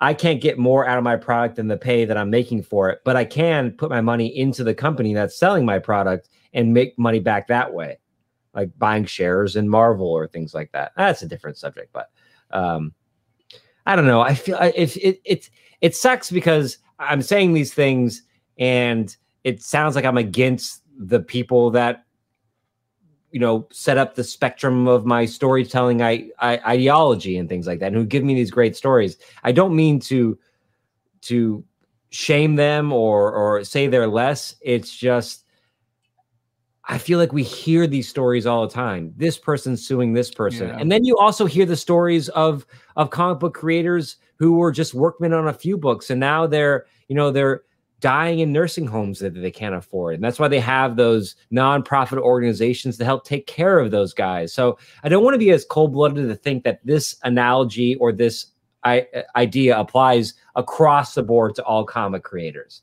But in the case of like the ones we keep seeing, Ditko, Finger, Yeah. um, uh, Simon. Um, I feel like those have been litigated, those have been paid. It's time to move on. Well, Maybe. well, you're right, and we live in a different time now where as soon as a comic book launches, that property is bought up. Like you hear every day, it sounds like you hear about a new comic book property being optioned and and all being turned into a movie, and that's why you're seeing a lot of these creators leave Marvel and DC and going to Substack and making their own creator pro- own properties because Good. they retain 100% of the rights to that that Mhm. material Mhm. which I'm fine with. Like you negotiate to get yours. Like that's But you lose the machine of publication that DC and Marvel provide. So it, it is a risk. And if you have a name established like Snyder, it's uh, a negligible risk. But if you're starting out um, and you have this great idea and Marvel wants to buy it, or you could put it on Substack and see who gets it. That's a very tough decision and one you'll have to make. And and there are benefits to that and there are downsides to that. Marvel's going to own that character unless you negotiate in your contract. If you go to, eh, but they will promote it. There's a better chance it's seen. If you go to Substack, you own all your, like probably most of your profits, not all your profits, but there's no giant machine putting it in the, the hands of kids or uh, readers. yeah. What do you Like, want to do? I mean, it's an individual decision you have to make. Unfortunately, some people have to make it at a very young age where they're not aware of all the repercussions of stuff. Um, Yeah. But that's why you have friends and family and lawyers. and like I said, and and back in the you know 40s, 50s, and 60s, I don't think they ever predicted comic books to become the mega machine that it is now. Oh, yeah. the, the profit way. generator is now. So they got what they, you know, theirs at the time. They agreed to a contract, and now they should adhere to it. I think Travis's analogy is perfect. You don't get to build a piece of furniture, and then in a hundred years, when that piece of furniture becomes worth billions of dollars, come back and say, "Okay, I want mine." You got yours. And you then got 50 yours at the in fif- beginning. in 50 years from now, when no one wants to buy Spider Man, no one wants to buy your armoire because it's not hot Right. anymore. Do you owe money back? Yes. Yeah. Right. Yeah. I'm just saying there's a lot to go around. There's so Yeah, there much is. to go around. That's the know? problem. It's the decadence of it all, you know? Yeah. Um, But yeah. I mean, ultimately, we probably won't ever hear about this again. It'll probably go to arbitration, and they'll be like, "All right, well, we're going to give you X amount," Oh yeah, they'll and- settle out of court. and uh, somewhere. you, you never hear about it again because honestly, there's no beating the Disney machine, and they're not going to do it. So, but uh, uh, to a more like holistic view of it, and then we can move on and, and stuff like that. But I will say, as uh, someone who dabbles in, in storytelling and writing, uh, it's the creation process is such a struggle, and creating it, it's that's the joy of it. Now, I would love to not have to work and just get paid on stuff that I create and and, and write. That's a very long shot. If I ever got to that point, the fact that you can live off your creations almost seems like reward enough and everything else is icing on the cake. It's so hard to make just a living off your creativity that I think a lot of creators, if you said, hey, listen, you're never going to get rich, but you can support yourself off your creativity and do what you love and create stories, would you take that life? Or would you only go into creating and only sell your stories and try to make a living off your stories if you knew you could be wealthy, not just getting by. And I think if you're a mm-hmm. true creator, I think that you would take that devil's gambit anytime. You would say, listen, I don't need to be rich. I love doing this. Give me enough to get by, to support my family. And that is enough. I don't need to be the wealthiest stiff in the graveyard. I don't need, you know, to pay for my three generations down the road. I just want to make a living doing what I love. And I think that if you ask most young artists and young writers and young storytellers, they would take that any day of the week. I'm sure. I think it's funny that the three most recognizable heroes or symbols in comic books is Superman, Batman, and Spider-Man. And they're all marred in this same controversy of someone ripping someone else off, someone not getting the credit they're owed, and someone getting a, a, a better deal than someone else. And Mhm. and like Ish just said, Spider-Man was ranked the number one most popular fictional character of all time. Owning that copyright is a huge deal. Yeah, so there's no way Marvel's gonna re- let that copyright go. You think it's more Oh, yeah, uh, to no go back to our to go back to our uh, uh, Lost Boys? Do you think it's uh, I guess it's common property now, but so it's not owned. So Dracula, but since are we talking about like property owned characters? I guess um, Spider Man ranks number one, not like Robin Hood or um, Mm. I Well, know. know, things I, like I mean, the most number one most popular fictional Oh. character of all time. popular or profitable. Popular, Oh, popular, popular. but Hmm, more than interesting. Yeah, I don't know. But yeah, moving on here. We'll go ahead and uh, I thought that was a perfect transition to my top five comics of the week for this week. There's some interesting ones on here. Number five was a new book that came out this week uh, by the uh, the artist of Something's Killing the Children called He Who Fights with Monsters. I found it interesting because it's a World War II. Uh, it's uh, set in World War II, and the struggles between good and evil are in full force. And Prague, the great Ah. Bohemian city, is being oppressed by Nazi occupants, and the population lives in terror while the residents, um, residents for uh, residents forces try to organize themselves in the shadows.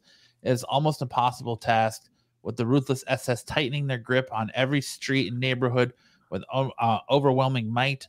Only one hope feeds the struggle, a crazy hope which uh, rests on the frail foundation of an ancient monstrous legend. Super good book, super interesting read. Um, I'm interested in issue two. Uh, I just picked it up on a whim and was was rather surprised by it. Did Boom put this out? Uh, and, uh, Ablaze, Oh, not by Boom. huh. So it was definitely worth checking out. Uh, I like the, the whole World War II setting aspect of it. It's pretty interesting. Uh, number four, the death of Doctor Strange. Yeah. Death comes for the sorcerer supreme, Doctor Stephen Strange, and the world's greatest A neurosurgeon. Scientologist supreme. yes, Scientologist. sorry, sorry, yeah, Travis. The Mhm. greatest neurosurgeon and Scientologist, Earth Sorcerer Supreme. he defends our planet from supernatural and interdimensional threats. No other hero is equipped to handle. But what would happen if the unexpe- uh, if he unexpectedly died? Who will protect Earth and keep the mystical evils at bay? And most importantly, who killed Stephen Strange? The final chapter in the life of Doctor Strange starts here because he's going to Scientology. He's he's switching to Scientology. That's that's the whole thing.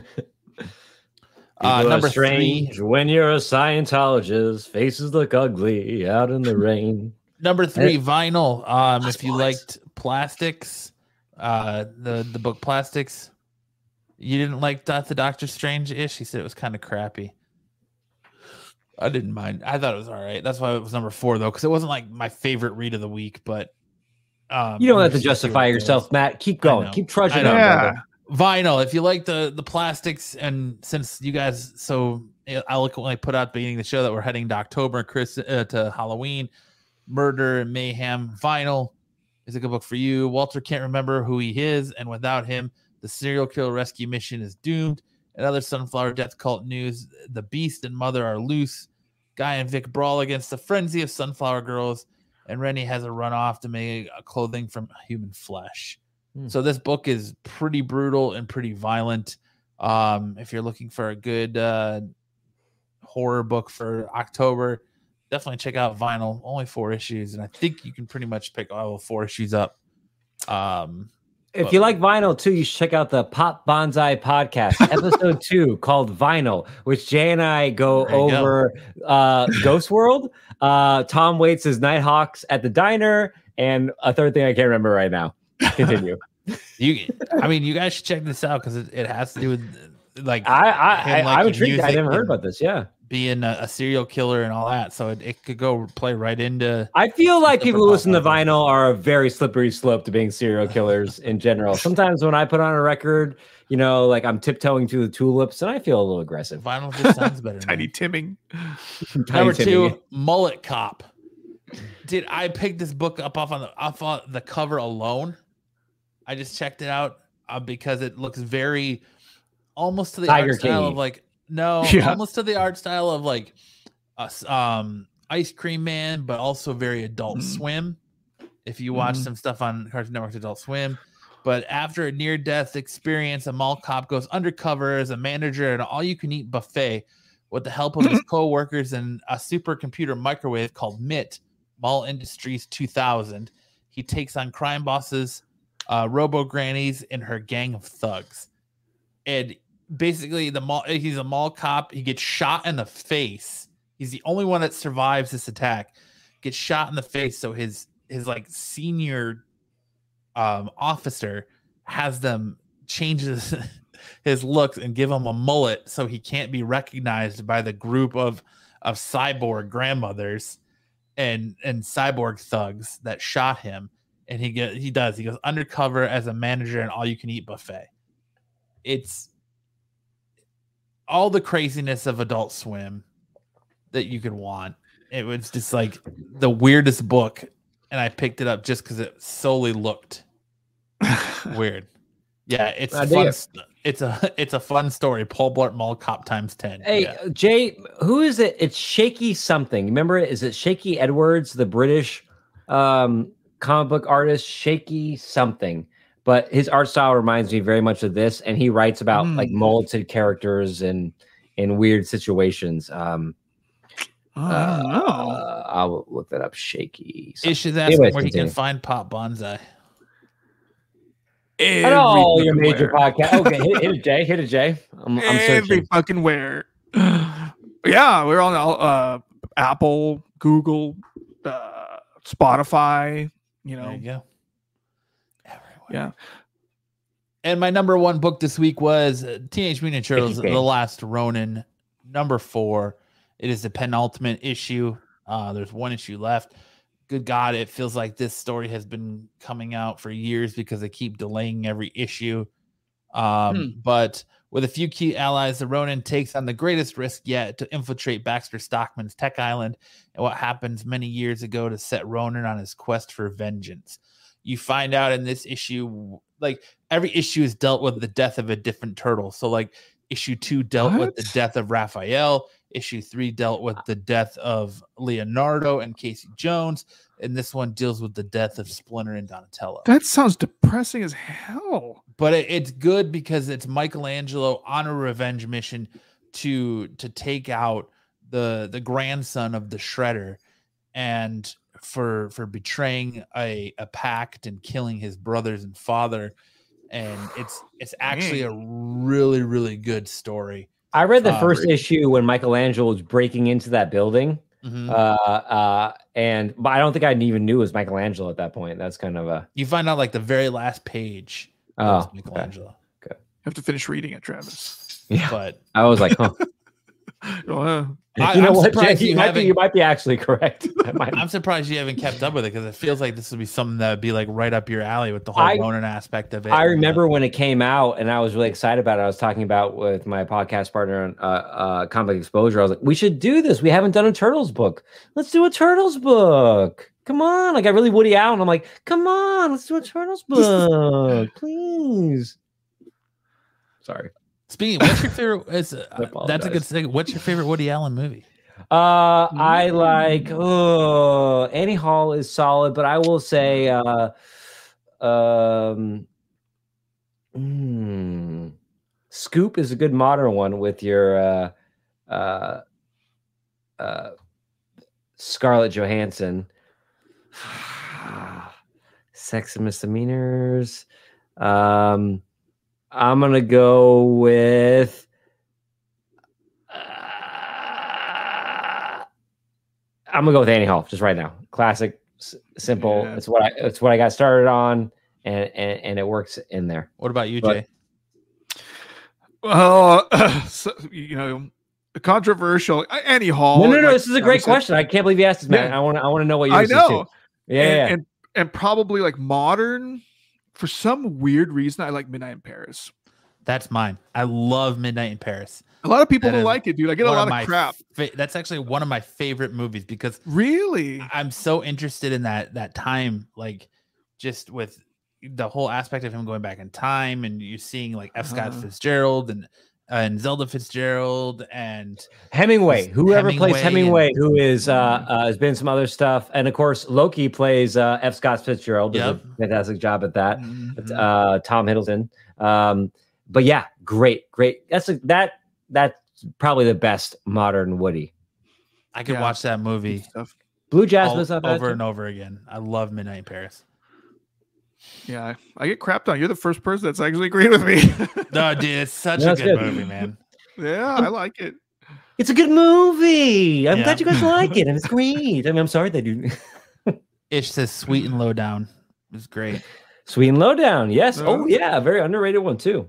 It's Mhm. his. uh He's got good taste in music. He's like a, a violin cello player kind of guy, but he's got some good. He always brings in, even in Midnight in Paris, he brings in some good like 1930s Mhm. uh, speakeasy stuff. It's really great. but like I love the the Picasso stuff in it, and just like that Dali. whole, like that Dali. Dali, that whole time frame, man. I just think at at midnight. Ish says I think Midnight in Paris is his biggest hit. It's I think so too. yeah, it's one of my favorites. No, man. not bigger than Annie Hall or what? Not Oh no, New like modern um, wise. oh like- yeah, yeah, yeah. But uh, I just want to throw one more thing, and you're talking about like a good Halloween book. One of the, the books that I thought was really cool. That's that's I think it's only on a second issue right now. It's called Lucky Devil. Oh, dude, Lucky Devil is so good. I- I- yeah, it's really fun. Like I didn't I I I think I picked this up on a whim too, and um, uh, I really enjoyed it. It was like it was really horrible, but it was like really lighthearted. Like it's about a guy that gets possessed, and he okay. So correct me if I if I miss something, Matt. So a guy gets possessed by a demon, and he goes to an exorcist, but it's a real shitty exorcist, and he does a really crappy job and he only he takes the demon out but he he leaves the dude with all the demon's powers Yep. And and so i have i just got issue two uh, but at the end of the first issue which i haven't read uh the end of the first issue the uh the demon's sitting there going uh so we need to talk about this because we got i got kind of screwed out of this. And and the demon's like sitting there talking to him at the back alley and he's all like kind of screwed up and traumatized about the whole thing. Um so yeah it's pretty fun. And who is it? Cul- is it cullen bunn that does it I can't Um, remember. Who, I think it does But like the dude's like a pushover, and he's getting just like picked he on and cucked, pushed over, gets- and yeah, he gets cucked, and like his life is just shitty. And then once he realizes he retained the demon's powers, he just started fucking everybody. Did he up. walk in on his wife and he thought that she was Yes. uh, with a Yeah. vibrator? And then, Yeah. are you serious? yep. Yeah. no, Really? no, he didn't think she was on the vibrator, but No, no, no, no, no. in- Oh, he walked But in yeah, with his walked wife in on cheating on him, and like there's one point where like he's hiding on the in the other room while his wife is getting banged out. Like he yeah is yeah by every definition a cuck. yeah So, but but back to Last Ronin here. I'm I would say I would definitely say do it. I'd totally come on if you guys did this again mm-hmm. if you'd have me. But like. Oh, wait for the final issue. But Last Ronin I think has been so how good many? because What is this issue? What's the issue number on this? How long is it? it's five issues. So the the Oh, last it, one, it has been delayed like a Yeah. mother. Then yes. holy smokes! but I love the everyone thought it was going to be Raphael was the last Ronin. I love that it's Michelangelo. I love that they forced Michelangelo to grow up and just kind of the It is a the changes uh, that I he's got to go through, and you kind of like see in this that his mutation has made him bigger and stronger. Um, Hmm. but it's also affected April and the other supporting casts that have been around the turtles for for many years. So you kind of see how their mutations has has affected them to like to the point where April has a daughter named Casey that she has with Casey Jones, but the fact that the turtles mutations rubbed off on April, it gave her daughters like a, a, a healing factor and strength. And so just like their mutations are affecting other people, not just them. So it's it's really interesting the way they're they're taking it. But I'm I'm super stoked to see how it how I want to read it all, and, and this is, I think, uh, this is a perfect for a trade thing, especially with it Yes. sounds like with the weights between it. So if you haven't read this, then it sounds like a trade will be coming out soon. Yeah, dude, you so. sold me on this. hmm yeah it's been it's it's definitely more of a if you're a fan of like the original eastman laird turtles and the way that it was more kind of like violent it's it's definitely fits in with that Maybe Jay, maybe we could do a Ooh. turtle set on uh, Pop Banzai. Dude, I'd be down with that. yeah I'm totally it's just right though the only drawback with Last Ronin is the shape of the book there's no proper corresponding bag and board set up for the storage that is Are they oversized or something? They're Like like French o- style. no it's like an oversized almost like it's not magazine but it's like i've got like got a tremors here it's kind of like an oversized book it's not quite Mhm. magazine but it's also not normal comic size so Mm. they don't make a bag and board size for it so Man, which gotta do Ziploc bag. yeah but it's Wow. uh yeah it's an oversized square bound book but good stuff good read um and i was gonna finish with you know as always those are my top favorite books of the week if you have different ones let me know what you're reading and if you have suggestions or what to check out let me know and i will definitely do that and as always uh support your local comic shops because it goes a long way in saying um are you guys have either of you started watching the new season of doom patrol Mm-mm. I just I saw the Doom Patrol episodes. episode on Titans. travis And you it was pretty started watching it yet No, I haven't watched an episode.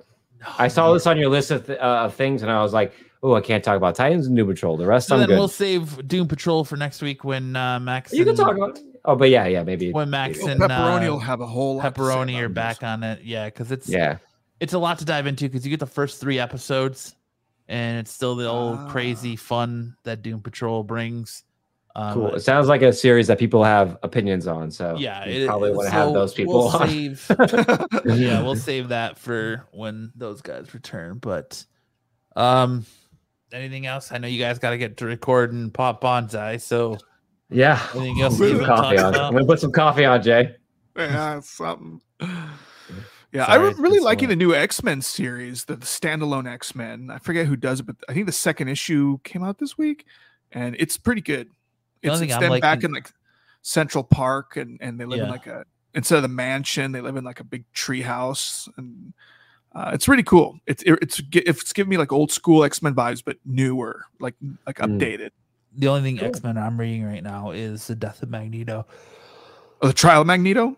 Trial of Magneto, yes, thank you. I have it. I haven't read it yet. The though. first two issues, uh, I had to bail on all the Hickman stuff because it just got too weird. corny. Yeah, It's weird. Like Dec- I, I'm reading Decorum right now, and it's bizarre. So, and Ish said X Men Onslaught also released this week. Oh yeah, that's right. That's right. Has Nostalgia Onslaught, bait. has Onslaught ever come back as a character since I that don't- Franklin Richards thing? thing or has come has he come back and like now it's Onslaught is a separate entity an entity and he comes in every now and then. I don't know. I feel like he might have a long time. It's been a long time. Ish says even Hickman is bailing on the Hickman stuff. Yeah, dude. And freaking and weird. Aaron has a pressing question. She wants to know: Does anyone ever say or think that Travis looks like Ted Lasso? Mm. Are either of you watching Ted looks like Ted Lasso? Lasso. I love it. No, I don't watch. I thought show. I thought the the last episode was where they lose that game and his buddy walks off. And I opened up my app today. I'm like, I'm missing like two episodes. Yeah, And so now I'm excited to sit down and actually watch those because it felt like it was like 40 minutes. It felt like a, a season finale way to leave it. And so I just was like, I didn't look up how many episodes there were. I'm like, oh, that was a good, that was okay, good season. But it, it raked the, um, not the Emmys, the Golden, Golden, Glo- what was the last week? What was Golden Globes, Emmys? Emmys. Those right? Emmys, Emmys, Emmys, yeah. yeah, yeah. Um, and yeah, it, it took home some good stuff. Good show. I just. I just got her to start watching it last night. So Oh, she probably loves it then, huh? Uh, she's still. I think she's Oh, on like early on, four yeah. of the season one, but I love it. I've been watching it. Like I, I found it on Apple TV and binged the entire first season, and like Yeah, I can't wait every. week. I look forward to every Friday when I can watch a new episode.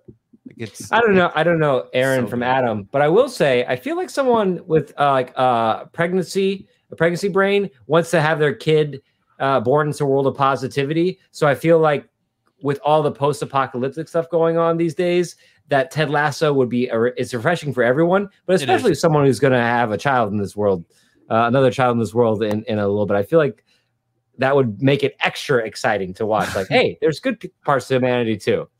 Hey, you, Ted Lasso is definitely a good palate cleanser. That's Yeah. hundred percent Mm. accurate. That's true. A little Y the Last Man, a little Ted Lasso, Yeah. mix and match. A little, ti- a little. Titans, What If, and Doom Yeah. Patrol mixed in. It's definitely a. Yeah, I'm A on good- a month. I'm on a month diet of Stephen King now, and I'm things are looking dark. Yeah, yeah. You need to, She's got a she's got a British accent fetish too, so it Mm. it's right up her alley. But it is a very good show. Oh yes, some Kenny Powers too. Thank you, Ish. Kenny fucking Powers. Is that a new? Is he coming out with a new series? No, but Oh. dude, Eastbound and Down is always one of those series that deserves a rewatch.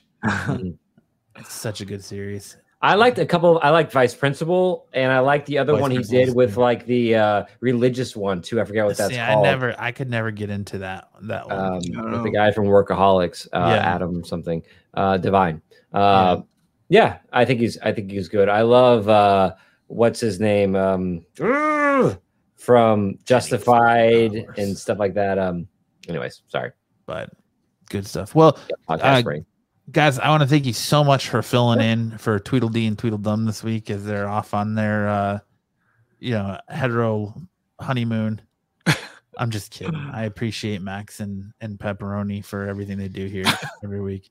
I just had to say Tweedledee and Tweedledum because they literally fucking killed me while I was gone. Is pepperoni the surgery. code name for Lance? Because you guys have been saying that this whole episode, Yeah, and I thought it was just like Yeah, someone in the chat. the code name for Lance? Lance Pepperoni. Okay, But got it. they literally fucking killed me when I was gone from having surgery. So you got to get back at them some way. But uh, I appreciate those guys for everything they do here. So, um, but yeah, why don't you guys go ahead and um, plug Pop Odds? I plug all your stuff. Let everyone know where they can find you. Let everyone Yeah, know. go ahead. So we, um, uh, Jay and I do a podcast together. If there's anything we said tonight that intrigues you, uh, uh, we do our uh, podcast, the two of us, where we talk about. Uh, we do it in four episode arcs where we take a big idea or theme and then we break it down into we'll read a book that deals heavily with that idea or theme. We'll watch a movie or a documentary. We create a playlist and we talk about the songs and how they link back to that giant theme. We've done themes like beaches and vinyl and video games. And Jay, help me out here. uh, novels, poems. Those are genres. I want themes, themes, themes, themes, Oh, oh, themes, oh, oh, themes, oh, themes. Oh, oh. Uh, did we do diners, beaches? Uh, you're repeating. You're repeating. uh, You're repeating. Uh, we did Greece. Yeah. So you get the idea. So now we're doing Stephen King. So if you if you look us up on Spotify or iTunes or Google Podcasts, I believe all that stuff. Pop Banzai, uh, B A N Z A I. You can find us on there. yeah. And then Jay, If you have a a, a podcast uh, um, as well. A separate one. Yeah, yeah. And aside from uh, from Pop Banzai, I have a podcast called Born Too Late that I do with my friend Josh Rutledge, who's uh, a highly regarded uh, rock journalist, writer guy. He's been doing it for years, and we just interview um, uh, people in, in like underground rock, punk, mod, power pop, whatever. Um, uh, musicians, other writers, bloggers, label owners. Um, you know, we're interviewing this guy. Uh, it's a, a radio DJ. Has had a, um uh show called Rock and Roll Manifesto and- on the East Coast for years. Uh, so he's kind of a legend in like underground rock. Um, so that's our next guest. That's our next show. Um, so it's a lot of fun, uh, and we're available anywhere: iTunes, Spotify, Google, Audible, whatever. So now Oh, Pop I love is not a live show, right? It is a pre-recorded No. show. No. Yeah. Okay, there you go. All right, awesome. Well, guys, thank you for for coming and hanging out with me tonight. Definitely make sure you guys go subscribe to Pop Banzai and any other podcasts. These two dudes, because they're everywhere. You can probably, I'm sure Travis was going to show up on MCM tomorrow night, or I'm going to show up on your front door. I'm going to Oh, teach your kid how to use punctuation, daddy, Yeah. daycare, daddy, rent a dad. Uh, you find me at www.rentadad.mustache.com. There you go. Um, yeah, telling you, dude, Rent a Dad's a billion dollar idea. rent a dad. But uh, I want to thank everyone for checking in with us tonight and hanging out in the chat. It's good to see everyone as always. Ish, Aaron, Leftover Zaggy, um, Stick Boy, everyone for hanging out. We greatly appreciate it. If this is the first time you were finding this podcast on YouTube, make sure to hit that like and subscribe button if you had a good time. If you're listening to the playback, please make sure to subscribe and follow us on all social media platforms. If you're on Facebook and you want to join the conversation, make sure to hit up the uh, Absolute Geek Absolute Geek Podcast Facebook page. If you're on the IG, subscribe or uh, you know follow us on IG and all the other social platforms. Ish wants to already inquire about rent a dad as he could use a babysitter. Mm. Um, Mm. So your business is already kicking off. Yeah, I don't like the term babysitter. I, we don't use that term in rent a dad. Uh, we like to ter- uh, term it more like um, moral instiller. So There if you you go. want me to instill my morals uh, on your child, then I can come and do that. It's Yeah. no problem. If you're finding this on our downloaded platforms, uh, why not come check us out live every Friday night, 7:30 p.m. Mountain Standard Time on YouTube, or download us on any of your podcasting platforms. So for this week's episode of the Absolute Geek Podcast, I'm Matt. I'm Travis. I'm Jay. Thank you so much, and we'll see you guys next time.